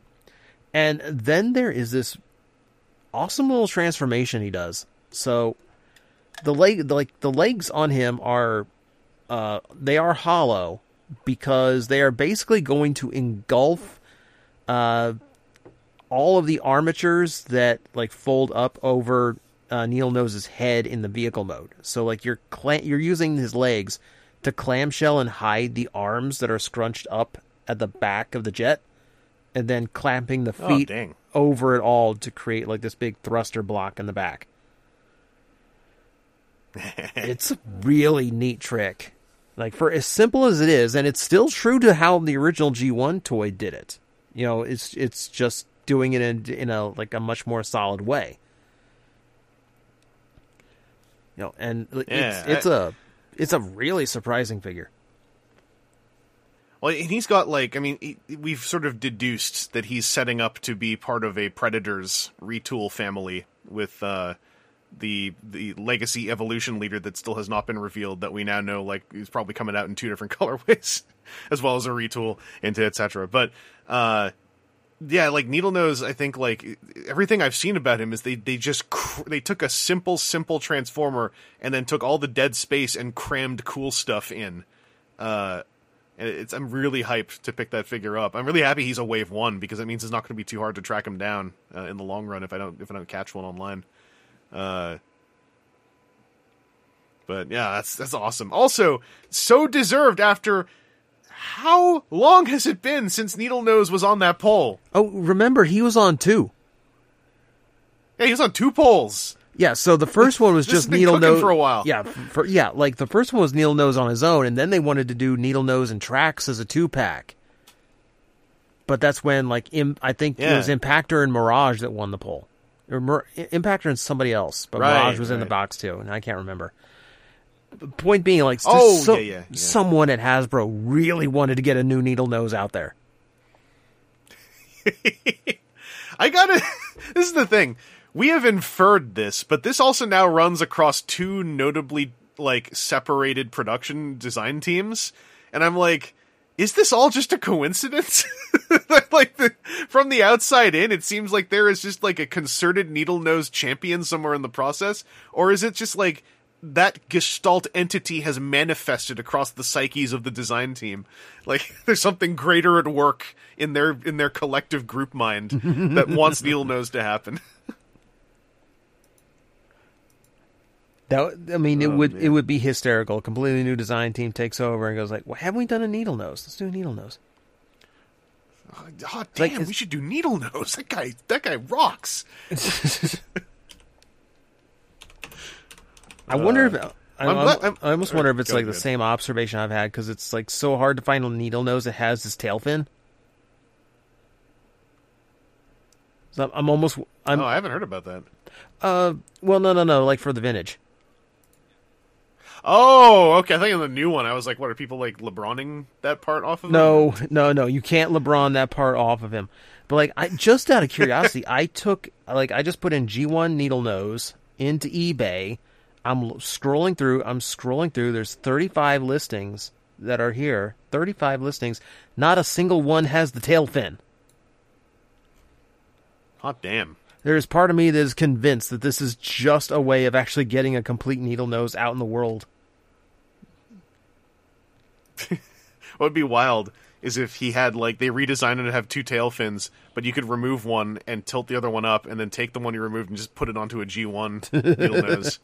And they're like, we've all things balanced, all things perfect as they should be. Uh, I, it's, it's worth that. I gotta ask. So the little target masters are are they anything, or do I just sneeze and attach them to them? I mean, they they are they are exactly like the G1 Target Masters. They are static little figures with barrels that flip out and handles they can that you can hold on to. That's it. Okay, it, it it's cute that Sunbeam has a gun of his own that he keeps on his side. And that's about it. It's actually just empty. He's fashioned it out of pieces he found. He just wants to feel cool. Uh, I'm I am hype about Needle Nose because that's a deluxe I, I still have not tracked down. Um, but you know what? Aaron has another deluxe I still haven't tracked down, and I'm I know Aaron has had a whole lot of fun with that one because I saw the tweet. Um, so Aaron, how how uh, you you found Skullgrin, legendary Transformer Skullgrin, and he made your day. You found a Transformer out in the wild. Yeah, he turns into a plank, really. I have never seen you so unenthused about a deluxe in like months. It was really yeah, like he he's got like two kind of interesting tricks to him, but n- like not for twenty bucks, man.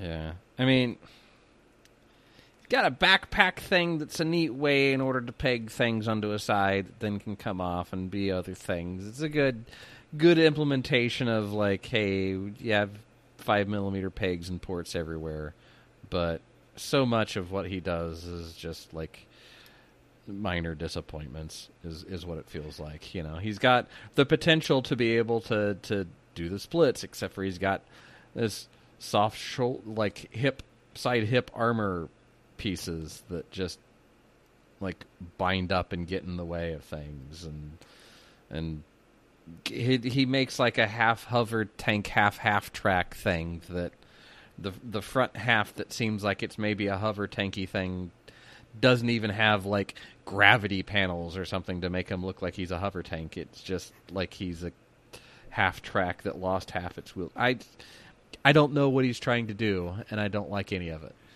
Um, I, my main question is: Can you give any insight into the very confusing ongoing thing about him having maybe softer plastic bits in his armatures, but no one knows? What do you mean in his Like a- armatures? Like, he's got he has like his anything that looks pointy or spiky on him is is like a softer drum. Oh, yeah. like it's a it is it is a plastic that you can move around. So like it, yeah, he's got like a softer plastic piece that goes up through his shoulder, but it's it is just like hangs off to the side of that fired peg. It's not like it's a part of it. Okay, because there was a thing I was trying to Um, understand where it sounded like he had softer durometer, like light plastic, in some of his hinged moving parts, and I didn't quite understand what was going on with that because it seemed to be conflicting. So let me let me let me get Discord up on my phone so I can take a photo. that might be that might be what you're kind of talking about here. This- was a thing. This was on Twitter a thing for like at least a day when a lot of people started getting him. Of like, I can't believe they're using soft plastic for internal hinge stuff, and and then it was like, oh, well, they're not. They're actually, it's actually just here and it's here, and it it got very confusing when you didn't have the toy in front of you, basically. So that picture is like looking up his armpit. yeah, So the white bit in that picture is the same as the white bit that is his shoulder spike. okay, and that is a softer durometer plastic. However, the you know the purple plastic of the of the shoulder part that's painted white and the purple plastic of the interior piece is is intact. So it's not like there it, it, it's not like he's just has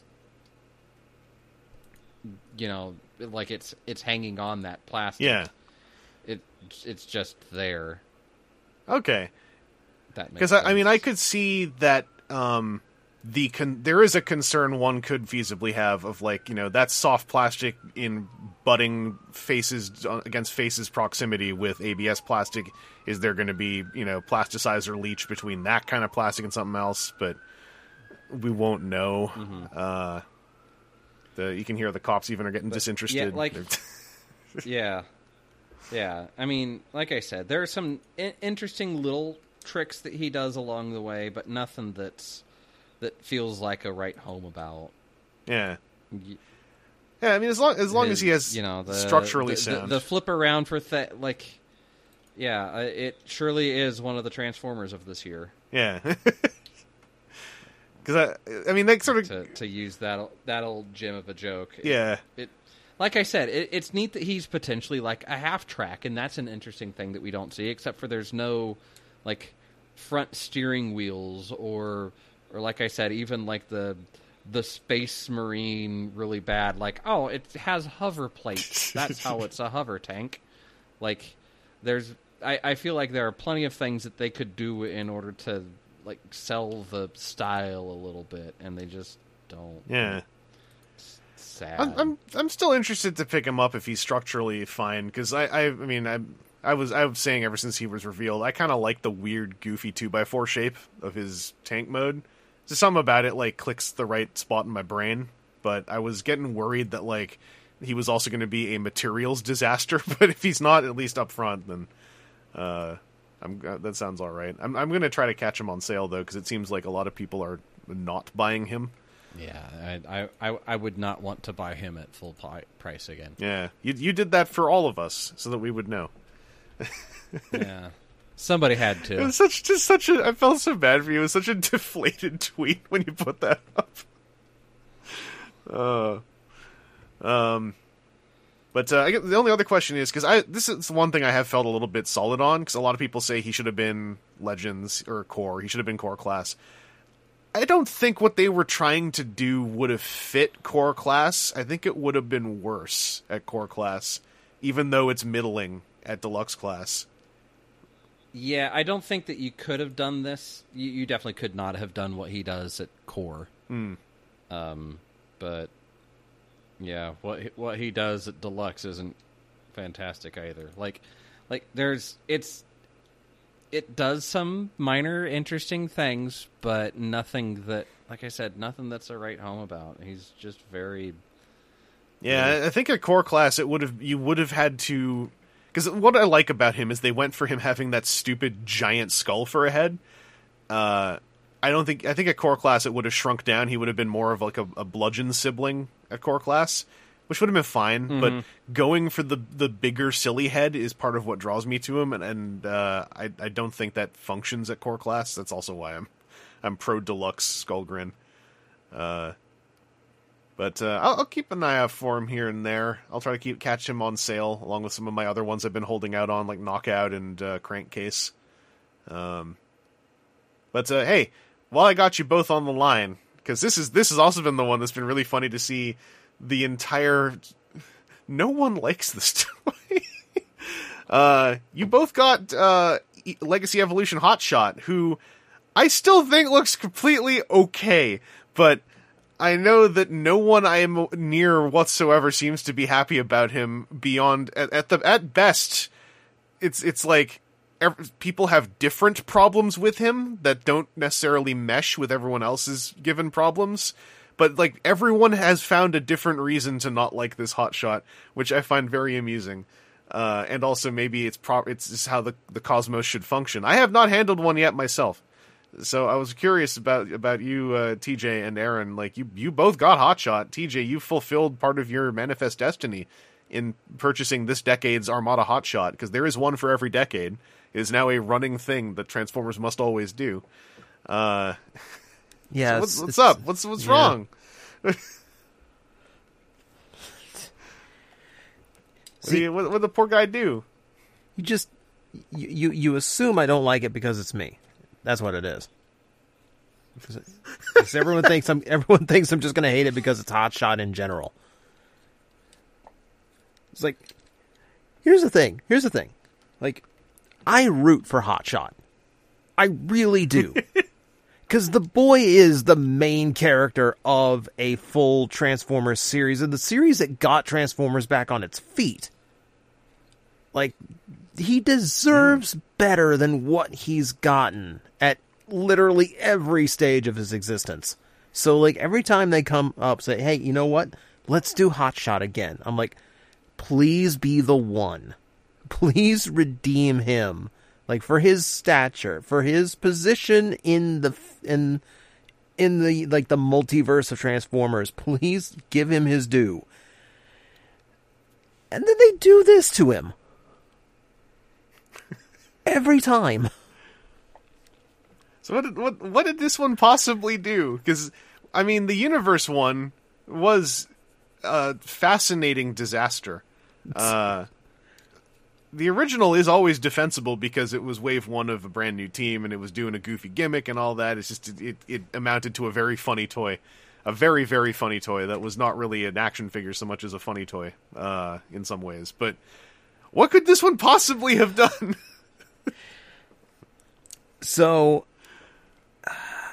I feel like I feel like the biggest thing I feel like the easiest thing to complain about is just how bad the legs turned out.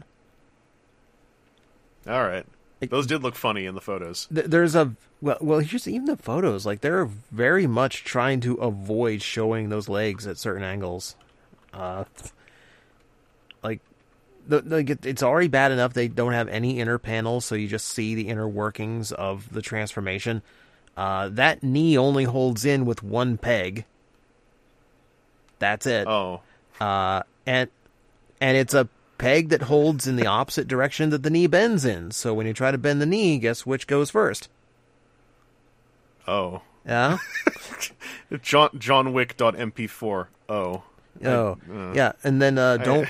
you're, you're, I think I understand. yeah. So yeah, so you have to hold a few things internally to get the knee to bend, but don't bend the knee even when you do, because then you're just going to clash with all the kibble behind his leg. Uh, that you can rearrange because there's literally nothing pegging it into place. I uh okay, I'll admit I was kind of hoping the legs just magically were going to work in person because I was like, well, surely we'll just something we'll, we'll figure something out. Look, we'll figure something out with those. budget's been rough. We can't afford sorcery anymore. it's just a peg, huh? It's just- mhm mhm Yeah. Not even a great pick No. either. I'm really staring at this photo now because I I had taken for granted th- how that was going to fasten in. That is just that little yellow nub, huh? Yep, yep. Mm-hmm. So, question for you, TJ. Did and, and it seems like it's it's intended, but I, I've got to ask: is is one of your Axel Zuko wheel sides like loose where it reciprocates? Um, is that supposed to like hold in a popped out position or something, or did I just get one that has a horrible connection? yeah. Where is mine? Now I got to now. Now I have to double check. Because it's some- yeah, because it's something that could be a neat play gimmick type thing. Like because that used to have a projectile in it in the original one, and they kind of wanted to reproduce that So, action with a I- little bit of motion. I do know doesn't- that they tried to like I, I I feel like they did both sides differently so it could accommodate a five millimeter effect part. Yeah. Okay. Yeah, like you could put a five millimeter piece in there, but it's like it's not. Like it, it on mine it sits there and can like reciprocate in and out, so Okay. That it looks like it has like those those hub extenders you see on the cars that want to pretend like they're really cool. Uh, and have the tires that stick way out past the wheel well. He can do that on one side. Okay, I, I think mine is back at the toy shop waiting to be abused. I mean reviewed. Um, Okay. so I, I don't have I don't have it on hand to test. Hey, so those back of the leg panels, do, is it, it seriously? It's just the ball socket rod, and you just sort of put it there, and then it, that's it. Mm-hmm. Doesn't tab on the bottom, mm-hmm. Nope. No tab. huh? It has a, a it has a piece that folds up that would be like the the back seat window that that folds up and gets out the way so that it's slightly smaller except for it, as it ships those aren't folded up and it's not like it really would even make a difference. It almost has a peg that you could peg into like the back of his heel I except for now all the heels have to have lateral tilt so that it wouldn't fit well. It it's it's so many like statically it looks okay. This is definitely an an Armada hot shot. You you see it there. It's cool that they left the space so that if you had a jolt, you could drop him on there and look like it did. Should have came with a jolt, even if it was just like a not e- not a complex one, just like the you fold the tail up and then it's a robot. Minicon that would have been neat to bring the two parts together because you could have the tail fold down like it did in the original one and have it all come together and be like it like it was Armada again. And it's just like so many things. It's like it's it's right. It's you're right. You're right there. You just do the next. You just got to do the next step. You just got to do the next step. That's not signing it off for production. what's wild You is signed it off for production. the legs should be the simplest part on Hot Shot because trying to get his upper body to work has always been the battle. How did the legs end up being the funny thing? We don't. Uh, I I really don't get it because they they did the things they like oversimplified the rear by just making it like a big backpack. Which okay, Yeah. you're you're trying to make the Axel Zuka work without gimmicking the toy and like nerfing his shoulders. Okay, fine. I, okay, I'll give you this. Mm-hmm. The iron. Yeah, it's an in- interesting way that they could do it too. I feel like the irony here is that the one like really good thing that Armada Hotshot got right was his leg articulation. Like his legs actually worked a lot better than most of the Armada toys. It seems like the motivation. and, and it's and it's like his his his feet and and front of car are close enough that they could have done the weird chainsaw. Yeah, gimmick yeah, the chain. thing. Yeah, yeah, the feet They flip out don't- exactly like the old toy, so you could have the chainsaws in there, but they didn't even sculpt the detail. Yeah. What's really wild is I think that the the main reason the legs are so slipshod, funny, weird, is because they really didn't want to end up with pieces of his roof and windshield on his forearms, when that is an intrinsic part of his design, right even down to the animation model. Yeah. So I don't. un- and that's the thing. It's not like we've not gotten forearm roof parts on cars even recently. Like, I yeah, it's, his animation design model. Design decisions were made. Yeah, design decisions were made at certain points in this thing that I want to know why they went left instead of Because right. I thought, because obviously, like, to me, the obvious thing is we got to get those those roof and windshield parts away from his upper body. And I'm like, okay, it must be the animation model. I found a screenshot of him holding the Star Saber with his windshields literally inked in blue on the underside of his yellow paneled forearms, and I'm like. s- y- But uh, the cartoon did it though, so what the hell's going on? And I'm looking now. That gray, the gray forearms have got that detailing molded in.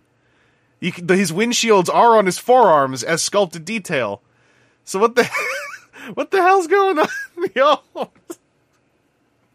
Oh my god, that's so weird.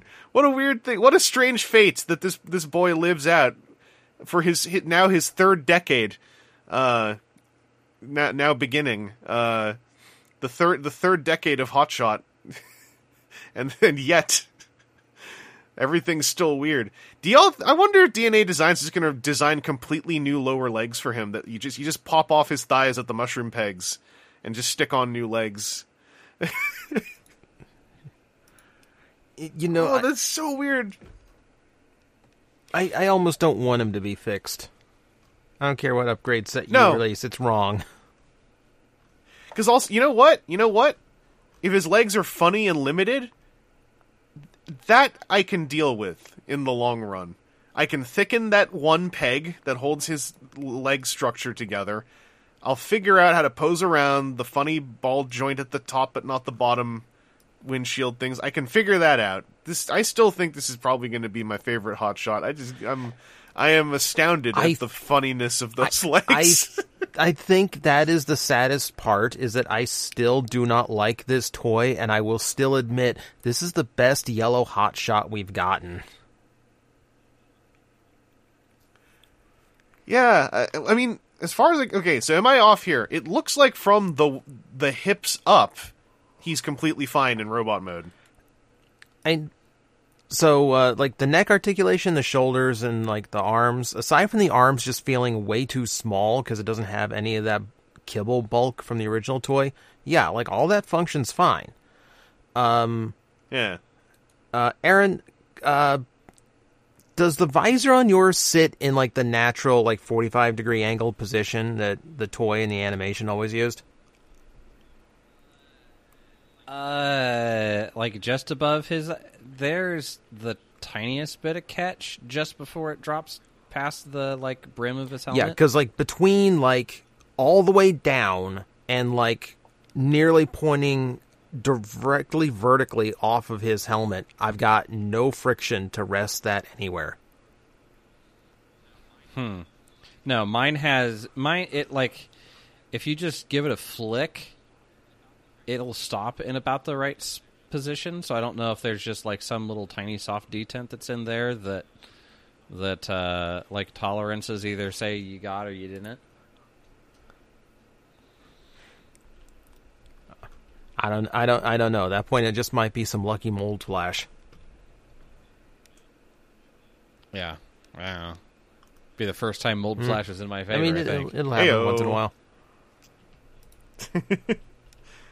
okay. I am I am I'm shook by the the state of the of the legs, but I'm still kind of excited to mess with the toy. I think he, I think this is going to be a Rhinox situation with the caveat that like I think Rhinox's legs also kind of magically just work when when you get to the end of either mode. Um, in this case, it seems like I'm going to be contending with how well the peg works on mine. Uh, yeah, that's what an interesting, What an interesting lad. I love Hotshot for existing. Um, I'm glad to know that at least for one more generation of toys, my hate is justified. yeah, I can't wait to mess with one because I really got to just. Do, I want to explore those legs and see if I can just. I can get the. Uh, you know, when you get the. Um, you can sense through your fingertips some of the discussions that happened, right? Like, like how this ended up here and this ended up here. I'm, I'm excited to to poke around on that thing.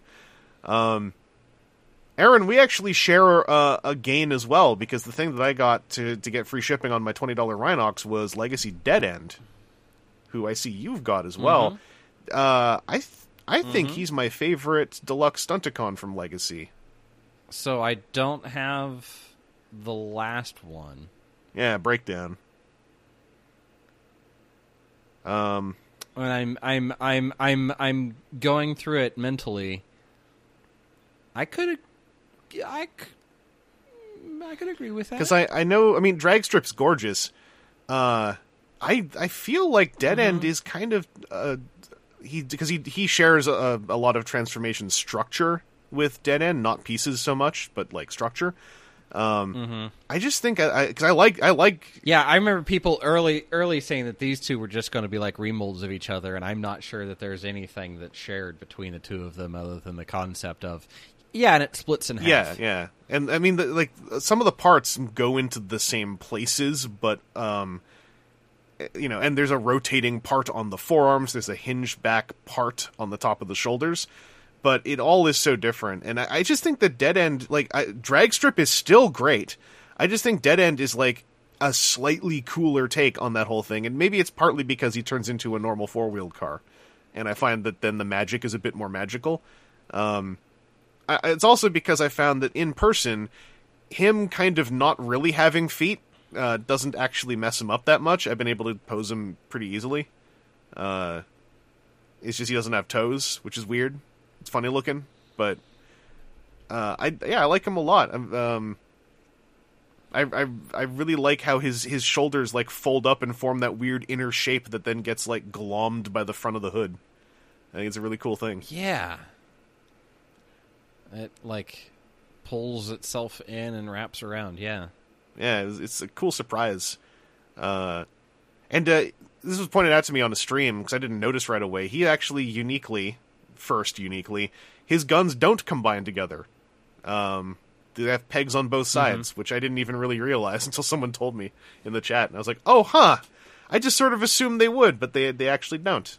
Um, You saw a peg on one side and your brain just filled in the whole. on the After. I had just been messing with Wild Rider and Dragstrip, so yeah, I was, I was on slight autopilot, and I just saw I saw one peg. I was like, yeah, I'm sure the other side just connects together somehow. I mean, It'll work itself out. And then I stared at it when someone pointed it out. and I'm like, huh, weird. Um, there's a follow up to this, which makes it even weirder, I guess. But uh, I don't really know why that would why why that is. It's, it's odd, other than to combine the other guns onto his guns, I guess, uh, if you so choose. Um, even though there's no official placement for any of the guns in Menasor uh, configuration. Um, but uh, yeah, Aaron, uh, Dennett, or go Yes. good. I was I was going to say, as far as the guns go, uh, on both of the arms at least, I have them pointing outwards, like he has like a back of wrist blasters. That's what I usually do, yeah. Uh, but I, I've also been sticking all the other. Well, I've been sticking Wild Rider and uh, Dragstrip's guns onto uh, Dead End's guns, and then just having all of it over there. Um, I've started using Dragstrip as a mounting point for the double barrel blaster if I'm not doing the bazooka mode with the with the tower chunk. Uh, okay. because you can because you can hinge those two handles outwards, right? You can just hinge them out until they line up with Dragstrip's peg holes, and I think it looks pretty cool. Okay. Um, Okay. there's a there's a whole lot getting a little ahead of myself, but there's a lot of fan moding freedom on that set that is going to be overlooked because of the way the set is presented. Uh, as you know, like G one, G one, G one. But there's a whole lot of flexibility in some of the parts on that set that uh, kind of fun to mess with. Um, but uh, yeah, with, with Dead End, um, otherwise, I, you know, other than the feet looking funny, I found both modes were solid. Physically, mine felt good. I didn't feel like I had any real like weak spots on mine. I don't know if you're you're in the same spot. Yeah, I can't get my spoilers like the feet spoiler pieces to fit together where it doesn't have like Tesla grade panel gapping on on one of them or or I let it sit out and not like clicked down in which I didn't realize until I was watching you crack these guys open uh that whole set open that uh Oh, they click in. like you were supposed to that they that they click in Yeah. because that that was one of those things that feels like it feels like it stopped there. I'm not going to push it harder because who knows what will happen. Yeah, yeah. Those Um, foot parts you can for car mode push them in until there's a little noise. Uh, the bummer is that if they're con- if you haven't connected them together yet, if you do that, then connect the legs together, it will pop them right back out. Uh, you kind of have to massage it a bit to get everything to play nice on mine. Um, Yeah. So it's it's like the hook piece from one that goes to the other. I think is not quite right. mm, Like it tries to grab in a spot that it can't grab, and that's what causes the weird gaps. Like I feel like if I were to get in there and just like saw that part off, yeah, it'd be better off because I don't know, I don't know what that hook is there is is supposed to be like connecting there. uh, mine is in the other room now. I can't check. yeah that that it, it it's the sort of thing that like th- because there's not like i'm sitting here messing with it right now it's not like there's a receiving hole on the other side for that to even get into If I'm, I'm it's yeah, just like it's trying to keep them to trying to keep them like side by side aligned or something and it's it's like it doesn't want to get the one over the other I vaguely recall it felt there's like not a reason not it to felt like one like the hook just kind of cupped a little bit. Uh, yeah yeah, he's not in but of me. but it's not like there's a a receiving piece to to get it connected on. But Yeah. yeah, he transforms well enough. You know the the shoulders coming up was definitely the point where I was like, yeah, this is not, you know, this is not drag strip just repainted and and a couple of different parts on it. You know, it's very very definitively a different transformation uh, that just kind of has the clear segregation between you know upper half and lower half so that when you you grab an arm and you do the what I still is the most lovely friggin' trick of like hey here's the straight plank. Take this give it a good squeeze onto it so that these pegs connect in and then just break this other toy in half. Yeah, so that it can be a, a, a bicep and a forearm. Uh. and there you go. Like it still is the neatest, the neatest friggin' trick that's that I feel like Hasbro's done in a while. And the arm, whoever- the, the Menasor arms. put this. Yeah, whoever at Hasbro or Takara that put the Menasor arm design together, even to the point of like there's the recessed bit in the elbow to take the the the peg portion from the arm, uh, or from the the the the car, like half. Like whoever whoever put that together, you you deserve at least a lunch. Mark Marr name dropped. I think Mark Marr name dropped who worked on Menasor, um, and I wrote it down in one of my little note things somewhere. I think, but I know that the the name is out there of who at Takara Tomy like took on Motormaster Menasor as like a main project. I just can't remember off the top of my head who it was, but Yeah. they nailed those arms. Uh, whoever that it was that did that whoever it was that did that arm like they deserve a lunch out like a good lunch not just like oh yeah we'll go we'll go get you something from mcdonald's no it's like hey now this is a you're going to be charging during lunch you're going to get paid during this lunch and you know if it takes a couple hours it takes a couple hours and and you know don't don't you know have to go back to work afterwards, I think we'll, we'll take care can go of home it. when we're done. Yeah, you want you you want to get you you want to get one or two drinks while we're here at lunch. Ain't nobody gonna say nothing. um. Uh, yeah, um, I, I will say dead end shoulder trick when they fold upwards. So drag strip kinda does that motion. It's just the actual end payoff is completely different. That's what what's so fascinating to me about the two of them is that the motions are often shared, but in service of a completely different transformation uh, end result. Um, which is it's, it's so fast. It, it's again, it's why just saying retool is a really weird. It's it's almost derogatory, like in how much it is crushing down what what we're trying to say. Uh, like it's yeah, it's just they're they're shared concepts basically. Um, that is not the case from the other thing I got this week, which was Legacy Evolution, but not actually Evolution. The box just says Legacy Breakdown, even though the instructions say Legacy Evolution, and the box is graphically laid out different than the other. I went on about this in the in the stream, and I have footage recorded to prove this. Uh, Breakdown's box was specifically made to look like Legacy, so that you could display them all in package if you were doing that. But the graphic design of his box is no- notably but oddly wildly different on three panels and his box has a cardboard uh, hook hang because it's a fully plasticless box so it's very funny the qr code is on top of his box and not on the back for instance uh, but uh, yeah uh, breakdown is a retool very much just a retool of wild rider um, he has different uh, outer leg parts on the lower legs he's different chest different head, I believe. I didn't really side by side it, but he, yeah, he's a blockhead, and, and Wild Rider has pointy ears. Um, he does have the same hood, so because people, I, I, was saying on the stream when I unboxed him and played around with him that like I, I didn't, I don't know cars enough to really get it, but then someone said he has the exact same hood, yet he's supposed to be a Lambo, and I did not notice he had the exact same headlight structure as Wild Rider. So I was like, oh, you know, okay, I get it now. That is legit. That is actually frustrating that they gave him a Lambo spoiler, but he has like a block front.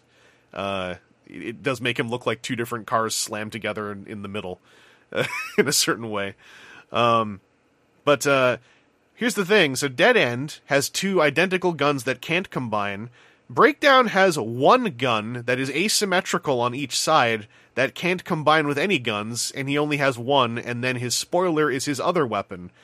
And his gun can store under the hood and hide away in vehicle mode, which the other three deluxe Stunticons can't do. So it's just very odd, and it doesn't matter, but this is specifically the kind of thing I would love to sit down and spend 20 minutes talking to the design team about of like how did this come about where two of them have combining identical guns, one has non-combining identical guns, then one has a gun and a spoiler and can hide his gun because it doesn't have anywhere to peg on on his car outside of the car because the spoiler is there. How did all that come about? I just want to know. Uh, but I do I do like uh, Breakdown because I also do kind of like Wild Rider, and I know that that's not popular. But I will say, if you don't like Wild Rider, nothing really changes with Breakdown except that his color layout is so different that it seems to have actually affected some folks' perception of him to feeling that they actually like that one over the over Wild Rider. So that might be the case for you out there. Uh, I also have combined them all together, uh, and uh, generally I like it. The arms, Motormaster Menasor is is the actual masterpiece of all this. That is a fantastic package of toy with a power up mode that doesn't need the other Stunticons. You just leave the Motormaster head out, you have a power up mode. When you combine them together, the arm transformation we just went on about, ah, c'est magnifique. It's beautiful. The leg uh, transformation is trying to do something on the level of the arms, uh, and it is just a little too clever for its own good. Um, the trapdoor thing is cute, however, there is so much spring resistance from the trapdoors, and the pegs are so tight. You generally are covering the trapdoor chasm with your thumbs and palms because you're trying to peg the Stunticon on there. It's actually hard to notice the trapdoor closing when you're attaching them because it's hard to attach them without covering where the trapdoor is which is the true tragedy of that part of the combination. like whatever your opinion is on cartoon Menasor and those guys just pegging on the backs of the legs or whatever, like that's that's in the end of the day that's very subjective. It is outright a tragedy that the most clever trick of the legs is hard to see when you're doing it because it's there's so much resistance going on with all the parts. Uh, also, it's getting easier. It is excessively difficult to remove Wild Rider and Breakdown from the double peg connections they're on because those pegs are so frigging tight. it, it is incredibly difficult to get them off, uh, and it, it kind of scarily so, given that like currently it's not impossible to get a bum copy of something when it comes to can the plastic take a hard torquing motion. And you sort of need to do that a little bit to get the pegs to start letting go on those guys. Um, I like the overall package. I like the silhouette, and with fan moding, I think it's a very fun Menasor Stunticon collection. Uh, but I think that with it being so presented as like it's you know it's it's cartoon Menasor shrunken down, it's like this is actually a lot more play pattern uh, than that, and this this is begging for fiction to back up half the design choices, and that fiction will never happen. So it's sort of a bummer, and it's not it's not unreasonable to just be put off the whole thing because you have to have a very active head canoning kind of brain, I think, to really really enjoy some of what it's doing, uh, or be really really into playable toy design. And even then, it's easy to find a lot of it undercut by some of the other motivations of the set. I like it though. I, I in the end of the day, I'm I'm really enjoying it. Uh, and it is a very discussable set of toys. Um, and hey, there's a gift set coming out that's just all the retail boxes in another box with a pin. But hey, you know, if you missed them all but you want to pick one up, that'll be floating around apparently, unless that was limited run because of the pin. No, I'm thinking about it.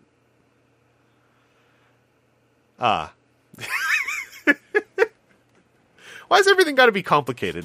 Why is why is everything got to be difficult and complicated? uh anyway, I, I, will say if you if you have been buying them and like breakdown is the last one you're going to pick up, like pick them up, you know.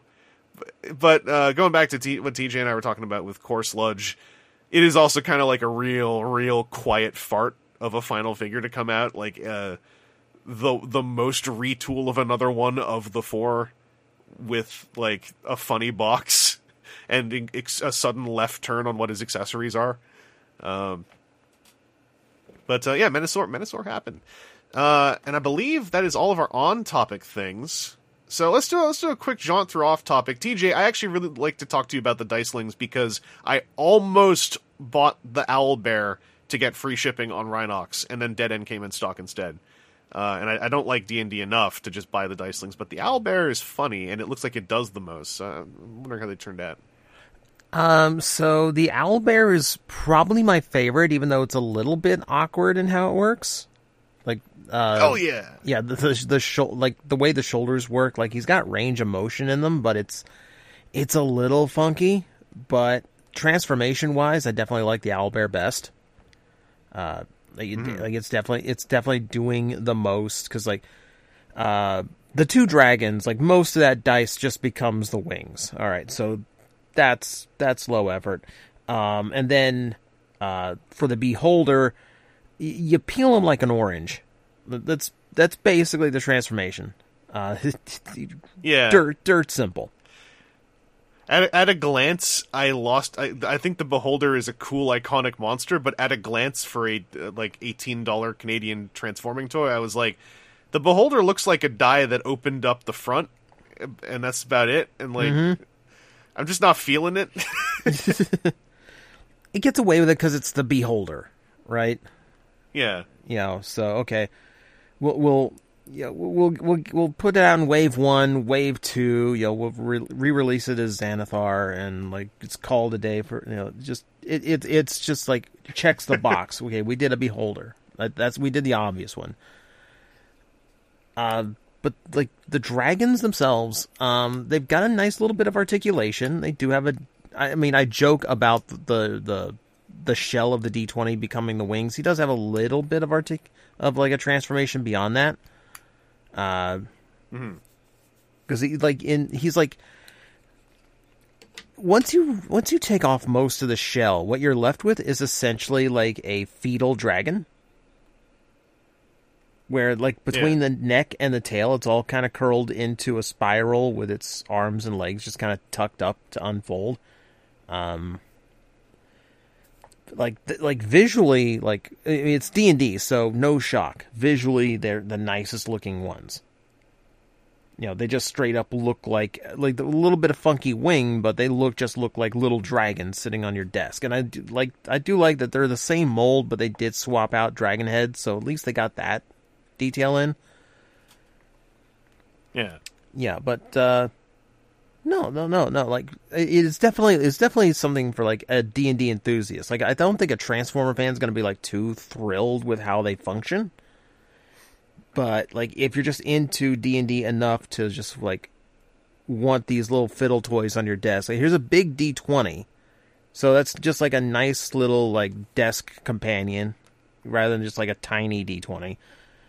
Or I can flip it out into a dragon if I so choose. Like I don't think that's like such a, a bad little thing for your for a D&D geek. Does it rem- Yeah, does it remotely work as a D20 has been my quest- other question. I mean, if you want to throw it around and risk all the tabs breaking, uh, I have I've not given it a hard roll. I would say they're definitely not balanced d20s. I was just so curious. Well, I mean, then what's the point if it if it doesn't pass the salt water test in order to determine that it's not a fixed die? Then, like, what's the point? True, Why even call true. it D twenty? Come on, Hasbro.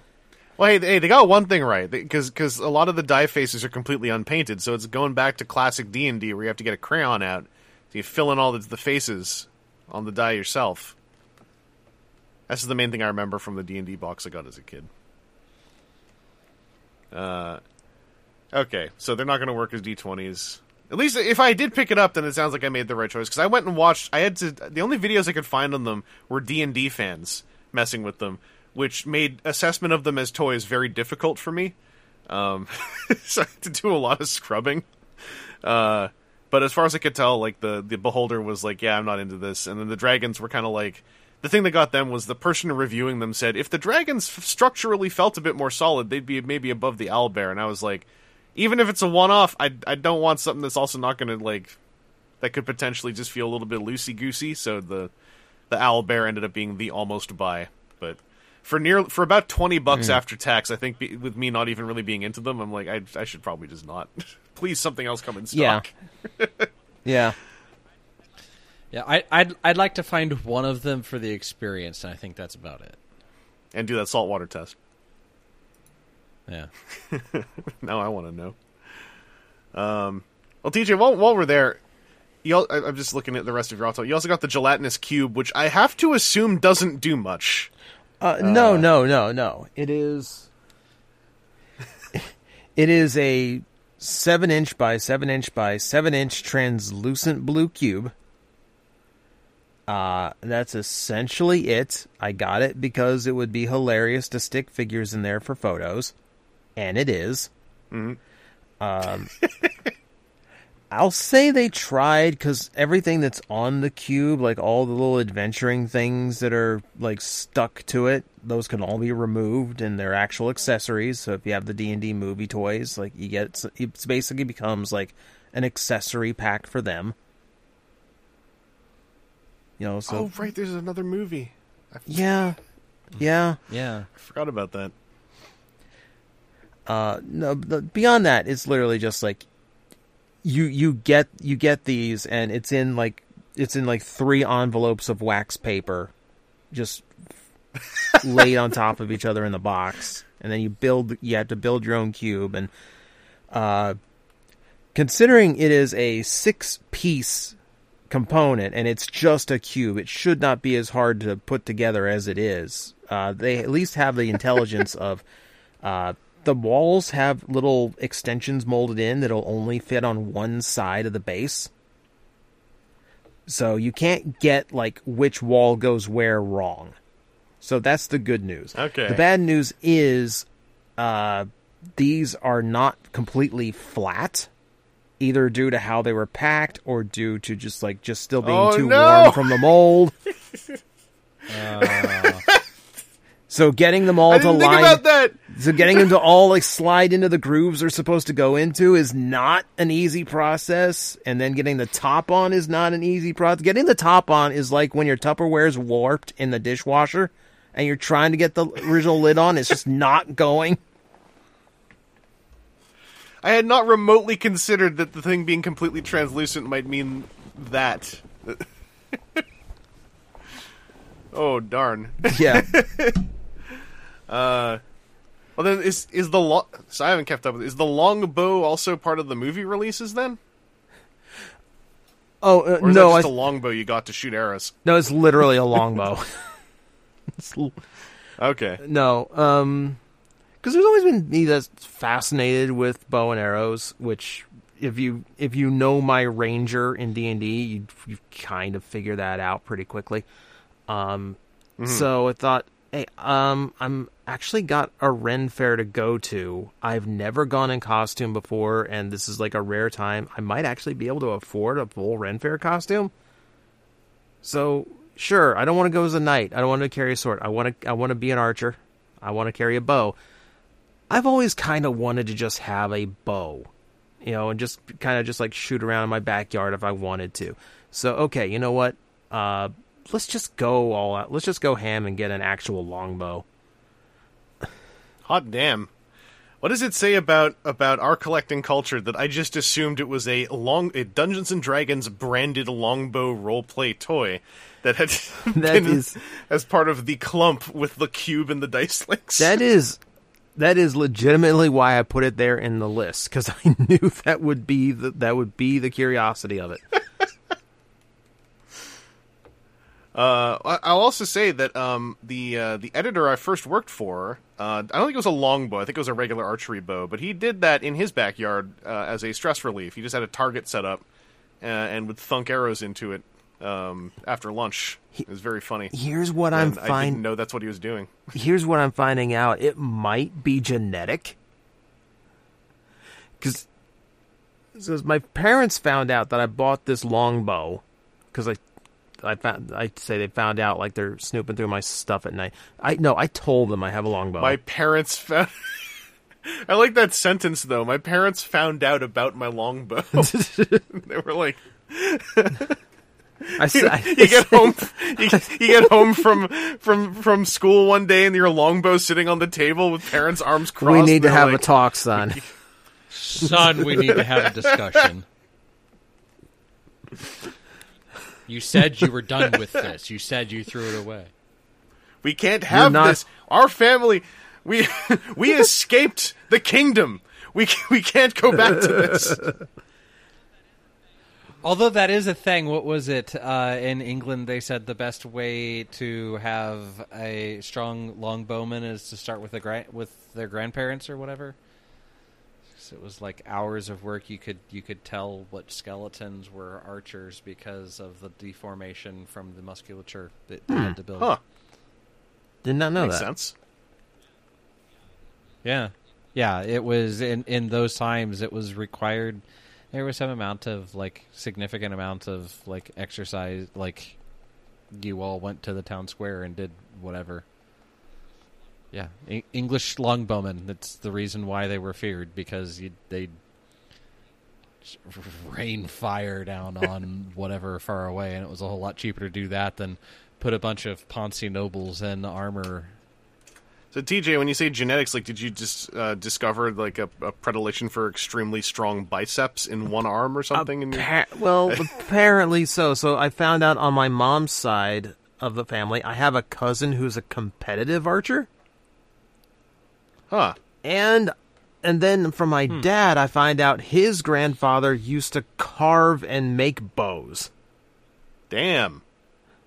Uh, so was it like was it like why'd you buy it? We got a whole bunch of them in the attic. Sure, sure. Let me shoot around the hundred-year-old bow we've been passing down.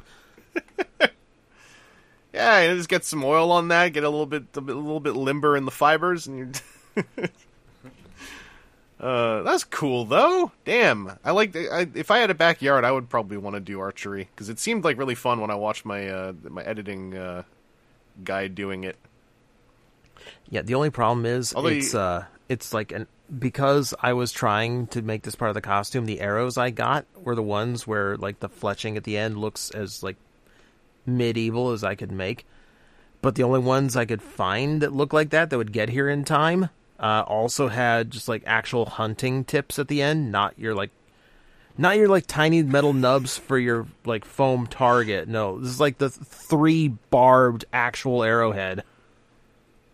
So you're like you're like, hey, guess what? I'm not. No, I'm not doing the Legolas pose with you. the those arrowheads not just screw out. Um, They should. Straight up, I would be afraid to touch them. How is, how is it? How is it? I know more about archery, man. No, no, the- you do you do the reenactment stuff all the time. You're you're closer to that world. Yeah, yeah, with paddles in a boat. Nonetheless, it's more parallel. to answer no. These are pinned in. Okay. I would be too if they were barbed hunting tips on arrows. I would be so afraid of even touching them. I'd be like, "Where's what's the trigger discipline I need for?" Even though there's if if if only if only they made some sort of thing that could go over your hand like socks, but for your hand and made out of leathers that would. if they're would straight up if they're straight up hand. barbed, Oh. I'd be I'd still be like, "Oh no, it's gonna slice right through." I'd, I'm gonna have the ones that were made to like pierce elephant skin or something, and. When you say barbed hunting arrows, like my in, my brain is imagining like basically harpoons. By the way, so you, not not too far off. No, the, Oh, the- okay. no, the no. The fun part is that the the bow does not come strung, so you have got to string it yourself, and stringing it is uh, Mm-hmm. interesting. It's a it's a deal generally to to. Yeah, bow. that's how Um, you build those initial archer muscles. Uh, y It really is like it really is like working. It, Yeah. It's it's like you're it's like you're trying to like put a Bowflex in a headlock. This is like the best thing I can because it looks like it looks like a wrestling hold because you gotta like you you've gotta like uh you, you- like you gotta hook it on like one angle and you gotta step over it and like put the midpoint of it on the back side of your thigh and then stretch it over with your free arm and try and get it all the way around until it can actually reach the string. It's uh aside from the fact that it's really difficult to do if you have no arm strength like me, but also it is terrifying because that is a lot of energy that you are putting into what is essentially a massive spring right next to you. I don't want to take the uppercut from that. If I No. can avoid it. No, no. I I, I bought a bowstringer. Uh, it'll uh, it'll make. You Will, know, if I didn't know there was such a thing, I would have done the same. I would have I- looked yeah. up: is there a thing I can buy to help me do this? yeah, it's basically a strap that lets you do it from like it lets you hold it with your legs while you do it. You just stand on it. That makes sense. That is sensible. I, 'cause, yeah, yeah, I can only imagine on a long with a long bow, uh, the the amount of, of potential energy and torque, and then if it's very long, the amount of travel, the velocity it would strike me in the chin with when it slips out of my hands. I would I would be very uh, afraid of that. Yeah, that amount of built-in potential in energy is why it's like strung like a bowstring, and why they work. Mm-hmm. It's just you always think like, yeah, there must be a whole industry of people who just string them for the archers, and it's like, no, no, you got to do it yourself. Oh, I didn't think you'd come string like the archers, but they like maybe like pre-strung in a protective case or that. No, no, no, no, no. Like you, like stringing and unstringing is like a constant thing. Uh, you know, yeah. Because if you leave it strong, it can also lose its uh, lose its power. Well, it's like the toy thing where you don't want to leave spring-loaded stuff in a position where the springs are coiled if you can avoid it. It's true. Um, funny thing about Menasor,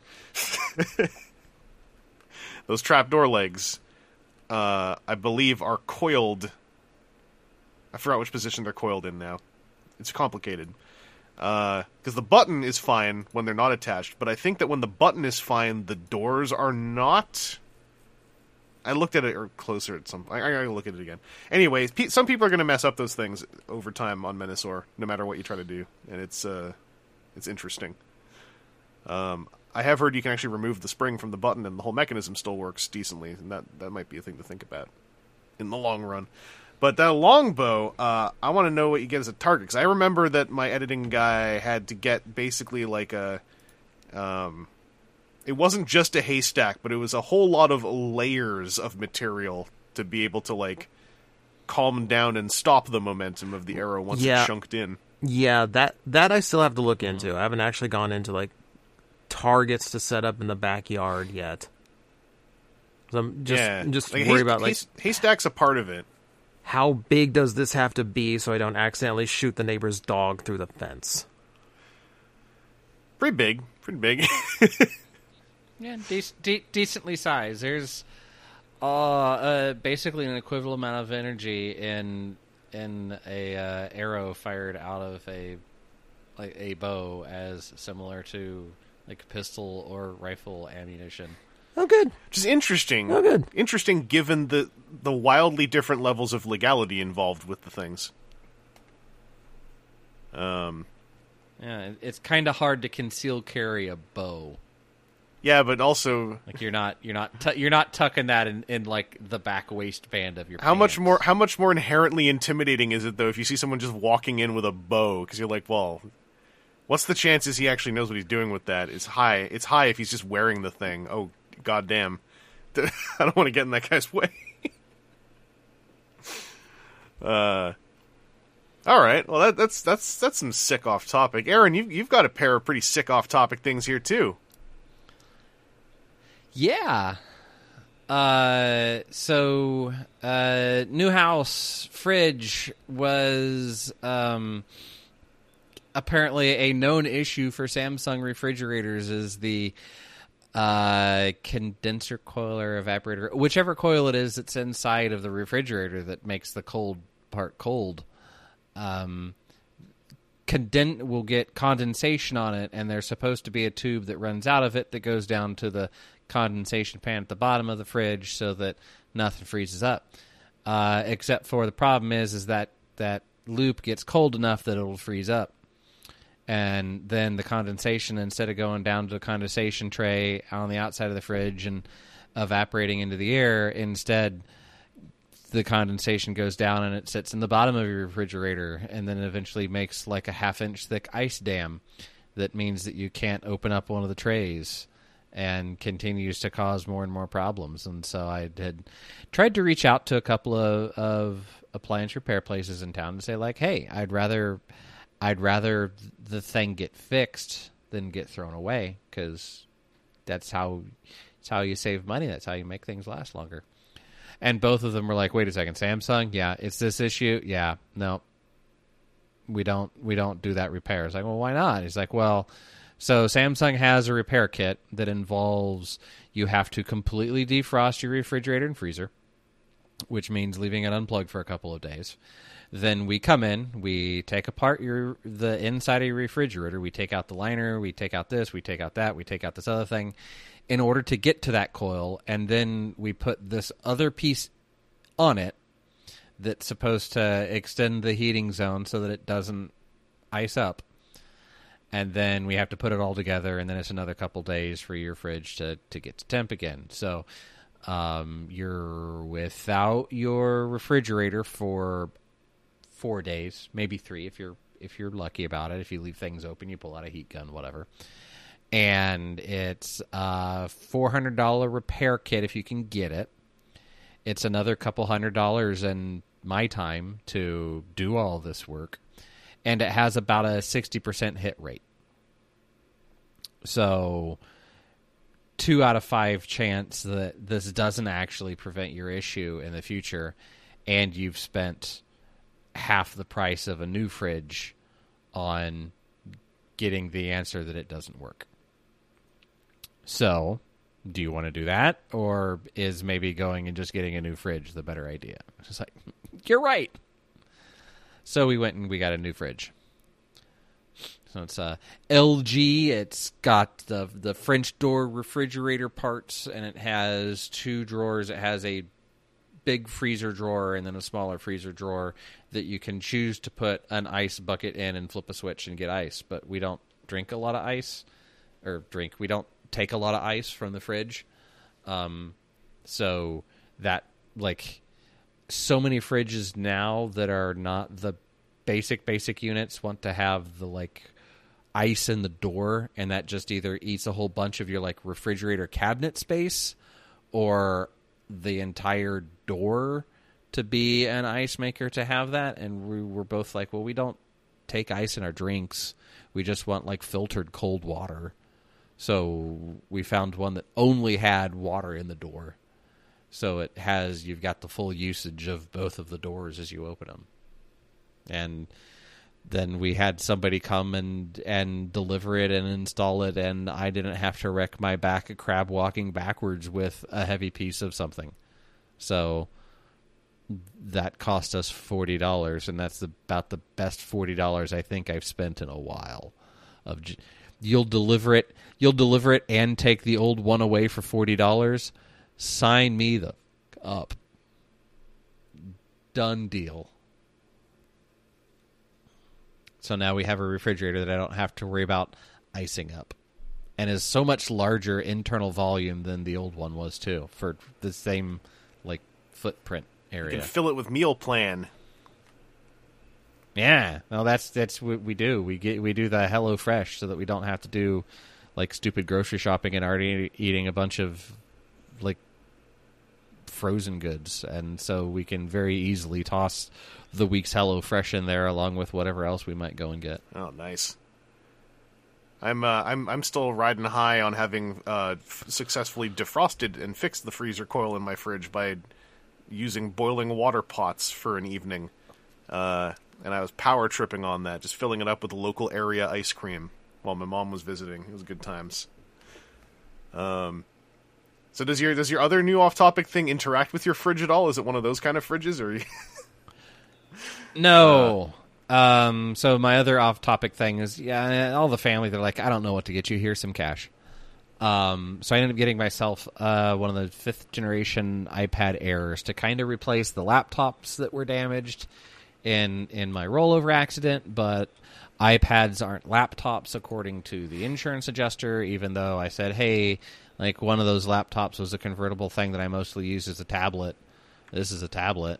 Well, we'll have to we'll have to take a look at it, and I've not heard anything back since. So I'm figuring insurance is being a turd and not doing what their actual That job is. kinda stuff. hole at the end. But that's hey, the kind of thing where what are you gonna do? camcorders are allowed to record video in perpetuity.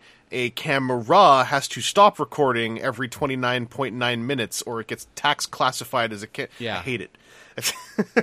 Yeah. Um. So I just got the iPad Air. Uh, it's it's a good it's a it's an iPad and it's it's the the, the slightly thinner, slightly better spec than the base one iPad, and it's good for being the like at the TV little I wanna thing so that I can you know pay attention to the internet a little bit without using my phone. It's a bigger screen. I'm getting I'm I'm I'm 40 now and the eyes are like big screen better. They like the they like the bigger screens. So that's nice. I'm going to get I I still haven't decided which of the like case into keyboard stand things that I want to get for it yet. Um, because that'd be nice. Also because since we're doing the Hello Fresh, I'm spending like a half hour or so every day making food, and it'd be nice to have this thing that I can just go like bloop, and toss YouTube videos up while I'm while I'm dicing a bunch of of whatever zucchini. We've gotten zucchinis in like four of our last seven meals. That is or- the best way. whenever you get a citrus fruit. Whenever you get a citrus fruit with Hello Fresh, it's like zest it and then quarter it. What do you do with the zest? We don't know. But good thing you got feel that cool, zester now. I don't know. You feel, you feel pretty badass. toss, toss some in the rice and make it citrus rice. Bet, we I bet when you were a kid, you didn't even know Um, what zest just was. Stuff like that. yeah. Uh, It was the No, soap. YouTube while It's- chopping it's, veg is the best. You're not fully clean unless your zest fully clean. oh Yeah. yeah. But just something like that, and just to just to be able to have something that's set up and works. So, um, like it, it's a nice little minor just upgrade improvement thing from from the past. Now you can get to cool to have. That we we did kind of look at the high tech, way too many options fridges uh, just for a laugh, because there was one that was like another five hundred dollars, um, that had like it was probably sixteen inch screen in the door, and it was like it runs Android. And it Oh. was like you could put notes on it. You could put whatever. You could have it look up recipes for you. You could do what it was like an android phone without the phone parts but in your fridge and it was like this is interesting, but I don't want I it. just I don't want my my fridge to be kicking out reminders to me that No. the milk might be old. I'll just like pay attention to that And it- it- myself. yeah. The other one that the person was trying to sell us on is there's there's a bunch of fridges that will have like one door is glass, like it's a double pane glass, and you can knock on it, and it will turn on the lights inside of it, so you could peek in this window into your fridge. I mean, And I'm like, why? don't, why won't I just like if I'm getting up to go to the fridge? I'm not so old that I'm I'm like losing my train of thought as I walk there, and now I like can't put anything in this door because then that would mean that I can't see what's inside the fridge proper when I knock on it. Like this is solving. it's not an oven. This is like an answer. this is like an answer in search of the Yeah, question. there's nothing in the fridge Like- that you you remotely would ever need to check. But if you open the fridge to check, you'd mess up the process, like baking something. Like you could just open the yeah. Right. Holy crap! Yeah. Because I was Like, I, I don't have anything that's so temperature reliant that's like, oh, wait a second. It went up a quarter degree when you open this door. Wait. two more hours. Uh, I, I I was gonna say the thing about smart fridges that I also have grown a little wary of, just as like layman, you know, caveman look at fire level is. To me, it's also just it's another on point, another networkable on point, except it's not a computer with an operating system and you know various countermeasures built in. It is a fridge with a very small computer brain in it. So it's to me, it's kind of like it's not like it's gonna happen to everyone, but it's kind of just asking for trouble of like, oh yeah, by the way, there's this there's this giant this giant idiot with a pea brain that makes things cold that's also on my network, uh, and it has a screen on the front. So you know, here, have fun.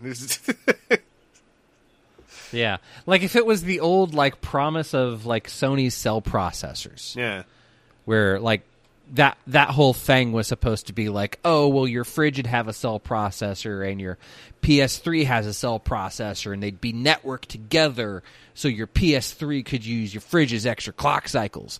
Like if that sort of thing actually worked in real life, yeah, maybe maybe putting a putting a computer in my toilet sounds like a great idea because then I can have like a whole house supercomputer. But that never worked, and it's dumb. so yeah, the, the I have I have up down controls that are digital for temperature for freezer and temperature for fridge, and a lock button so that those buttons don't work anymore and I can't accidentally brush up against the, the water spigot and have it squirt because we we thought we could go unlocked for a while and it like it shot us real good. So uh, we decided that like hey we'll leave this locked because it's just like hold, press and hold it for three seconds and it's unlocked. but yeah, once it started getting into the like the higher end stuff, it was like we have no idea how to make box what keeps stuff cold even better. So, um, I don't know. What if we put uh, what was it? There was one that had like RGB LEDs inside of it, so you could I guess gamify your food. Um, there was another one that was so that when you like getting into the real primo stuff was like if you're doing a whole remodel, you can have your fridge. It had like the front of it was all slide out panels, so you could get the same paneling as your cabinetry paneling in order to have it look like it was one continuous I mean that's Like- kind of neat. Shelves and things, and that was kind of neat. Yeah. But those fridges were like three times the cost oh. without like massive upgrades in the fridge. It was like it was a slightly nicer inside look to it and a little bit better, but it was like to have doors that you could change the the veneer of added like two thousand dollars just to be able to like swap that in and out. And what was it? Uh the one that was the upgrade of the one with the RGB lights inside of it was RGB lights on the outside where it was like glass panels but with like a frosted backdrop on it.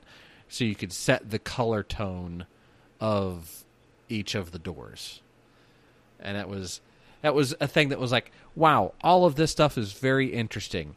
And it's very interesting that there's enough of a market that they made enough of them that it's not. This isn't just like something that's at an E3. This is something that's at at like Home Depot. Yeah.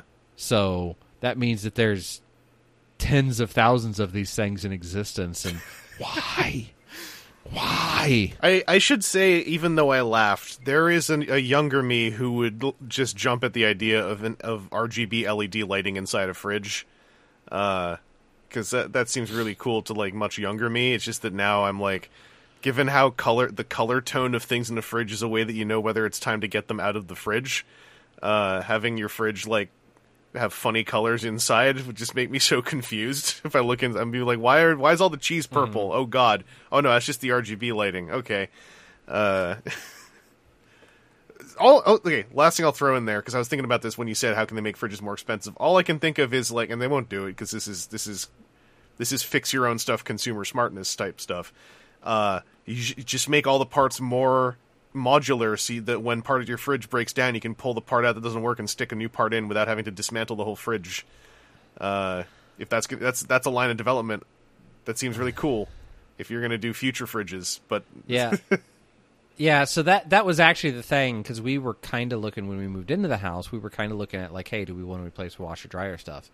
Uh, however, it was very specifically like when I had a guy come out to fix my dryer last time. He said, "Hey, this is about the last of the generation of washers and dryers where they didn't put nonsense into it." yeah, Like there's no there's no smart networking stuff. There's no uh, what was the other thing he complained about? The uh, obsession with glass doors for washers and dryers because those things heat cycle enough that like eventually one day you're going to open your dryer to take out your clothes and that glass is just going to shatter and explode on you and you're going to end up with handfuls of glass. Yay! You know, it's all safety glass, so it's not like it's going to shard and cut your wrist or something.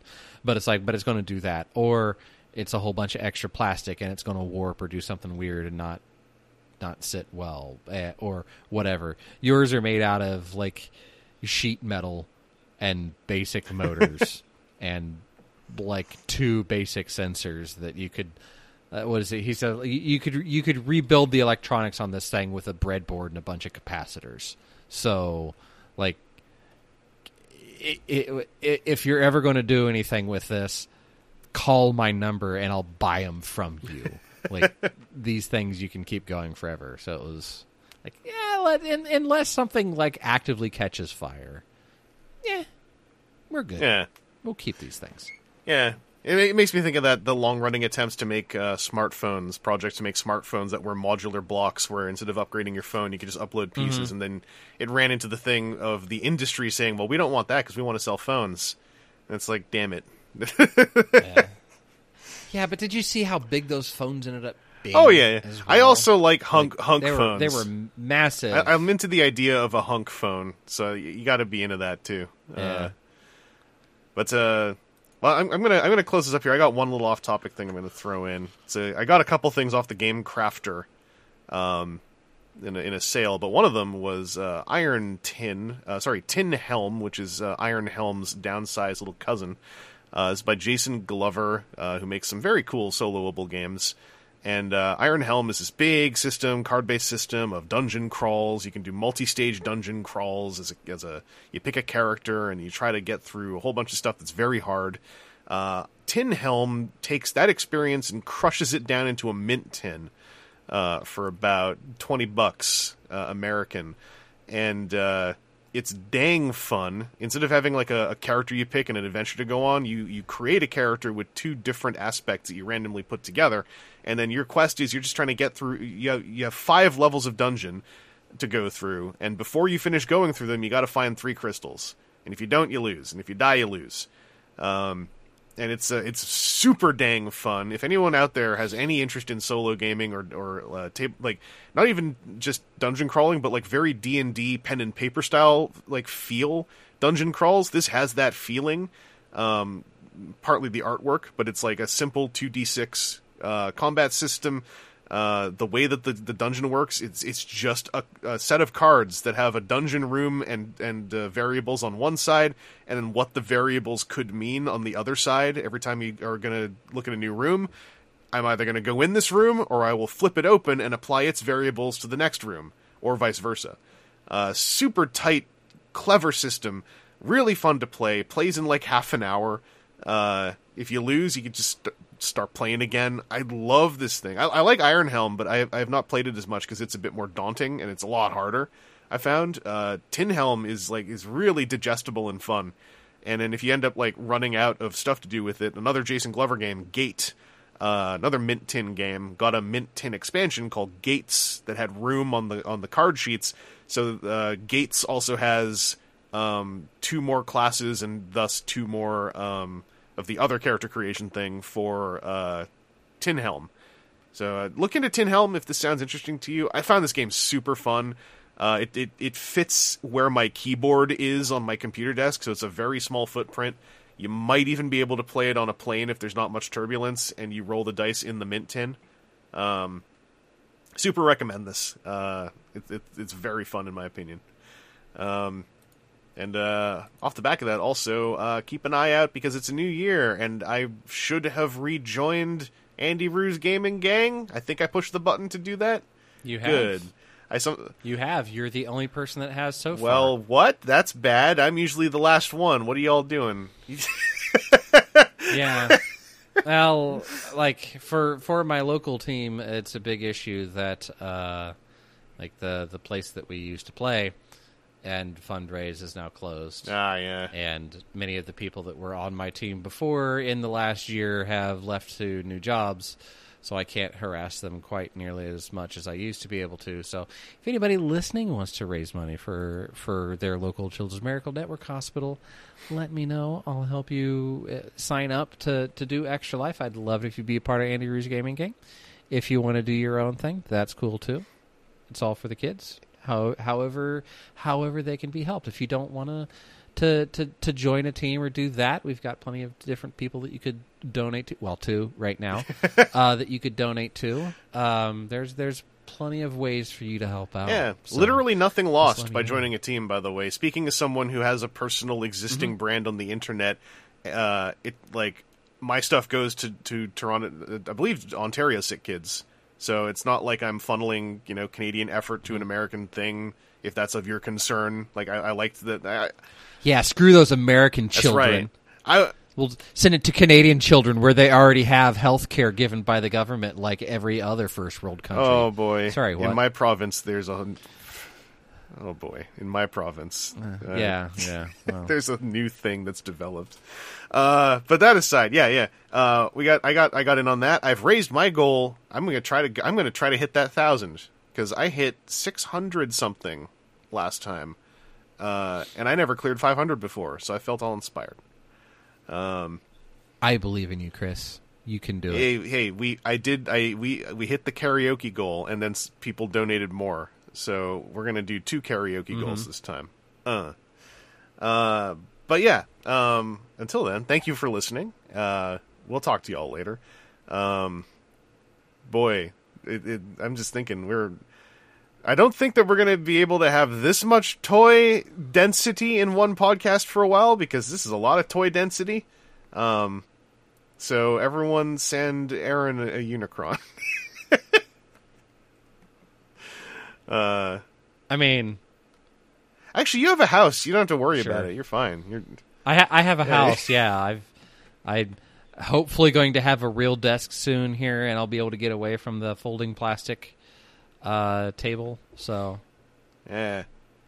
baby steps. baby steps. We'll keep up with that journey. Until next time, uh, though, stay safe out there. It's a it's a fresh year, but you know, still, please stay safe out there. It's an odd world we live in right now, and uh, we'll see you all at the next bend in the turn of this podcasting journey.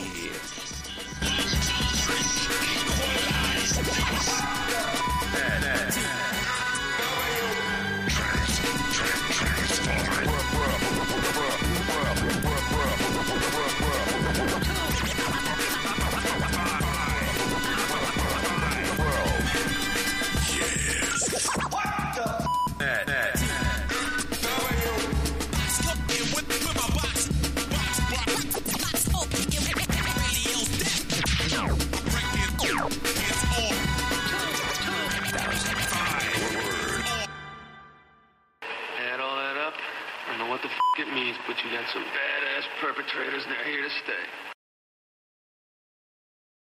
Let them come.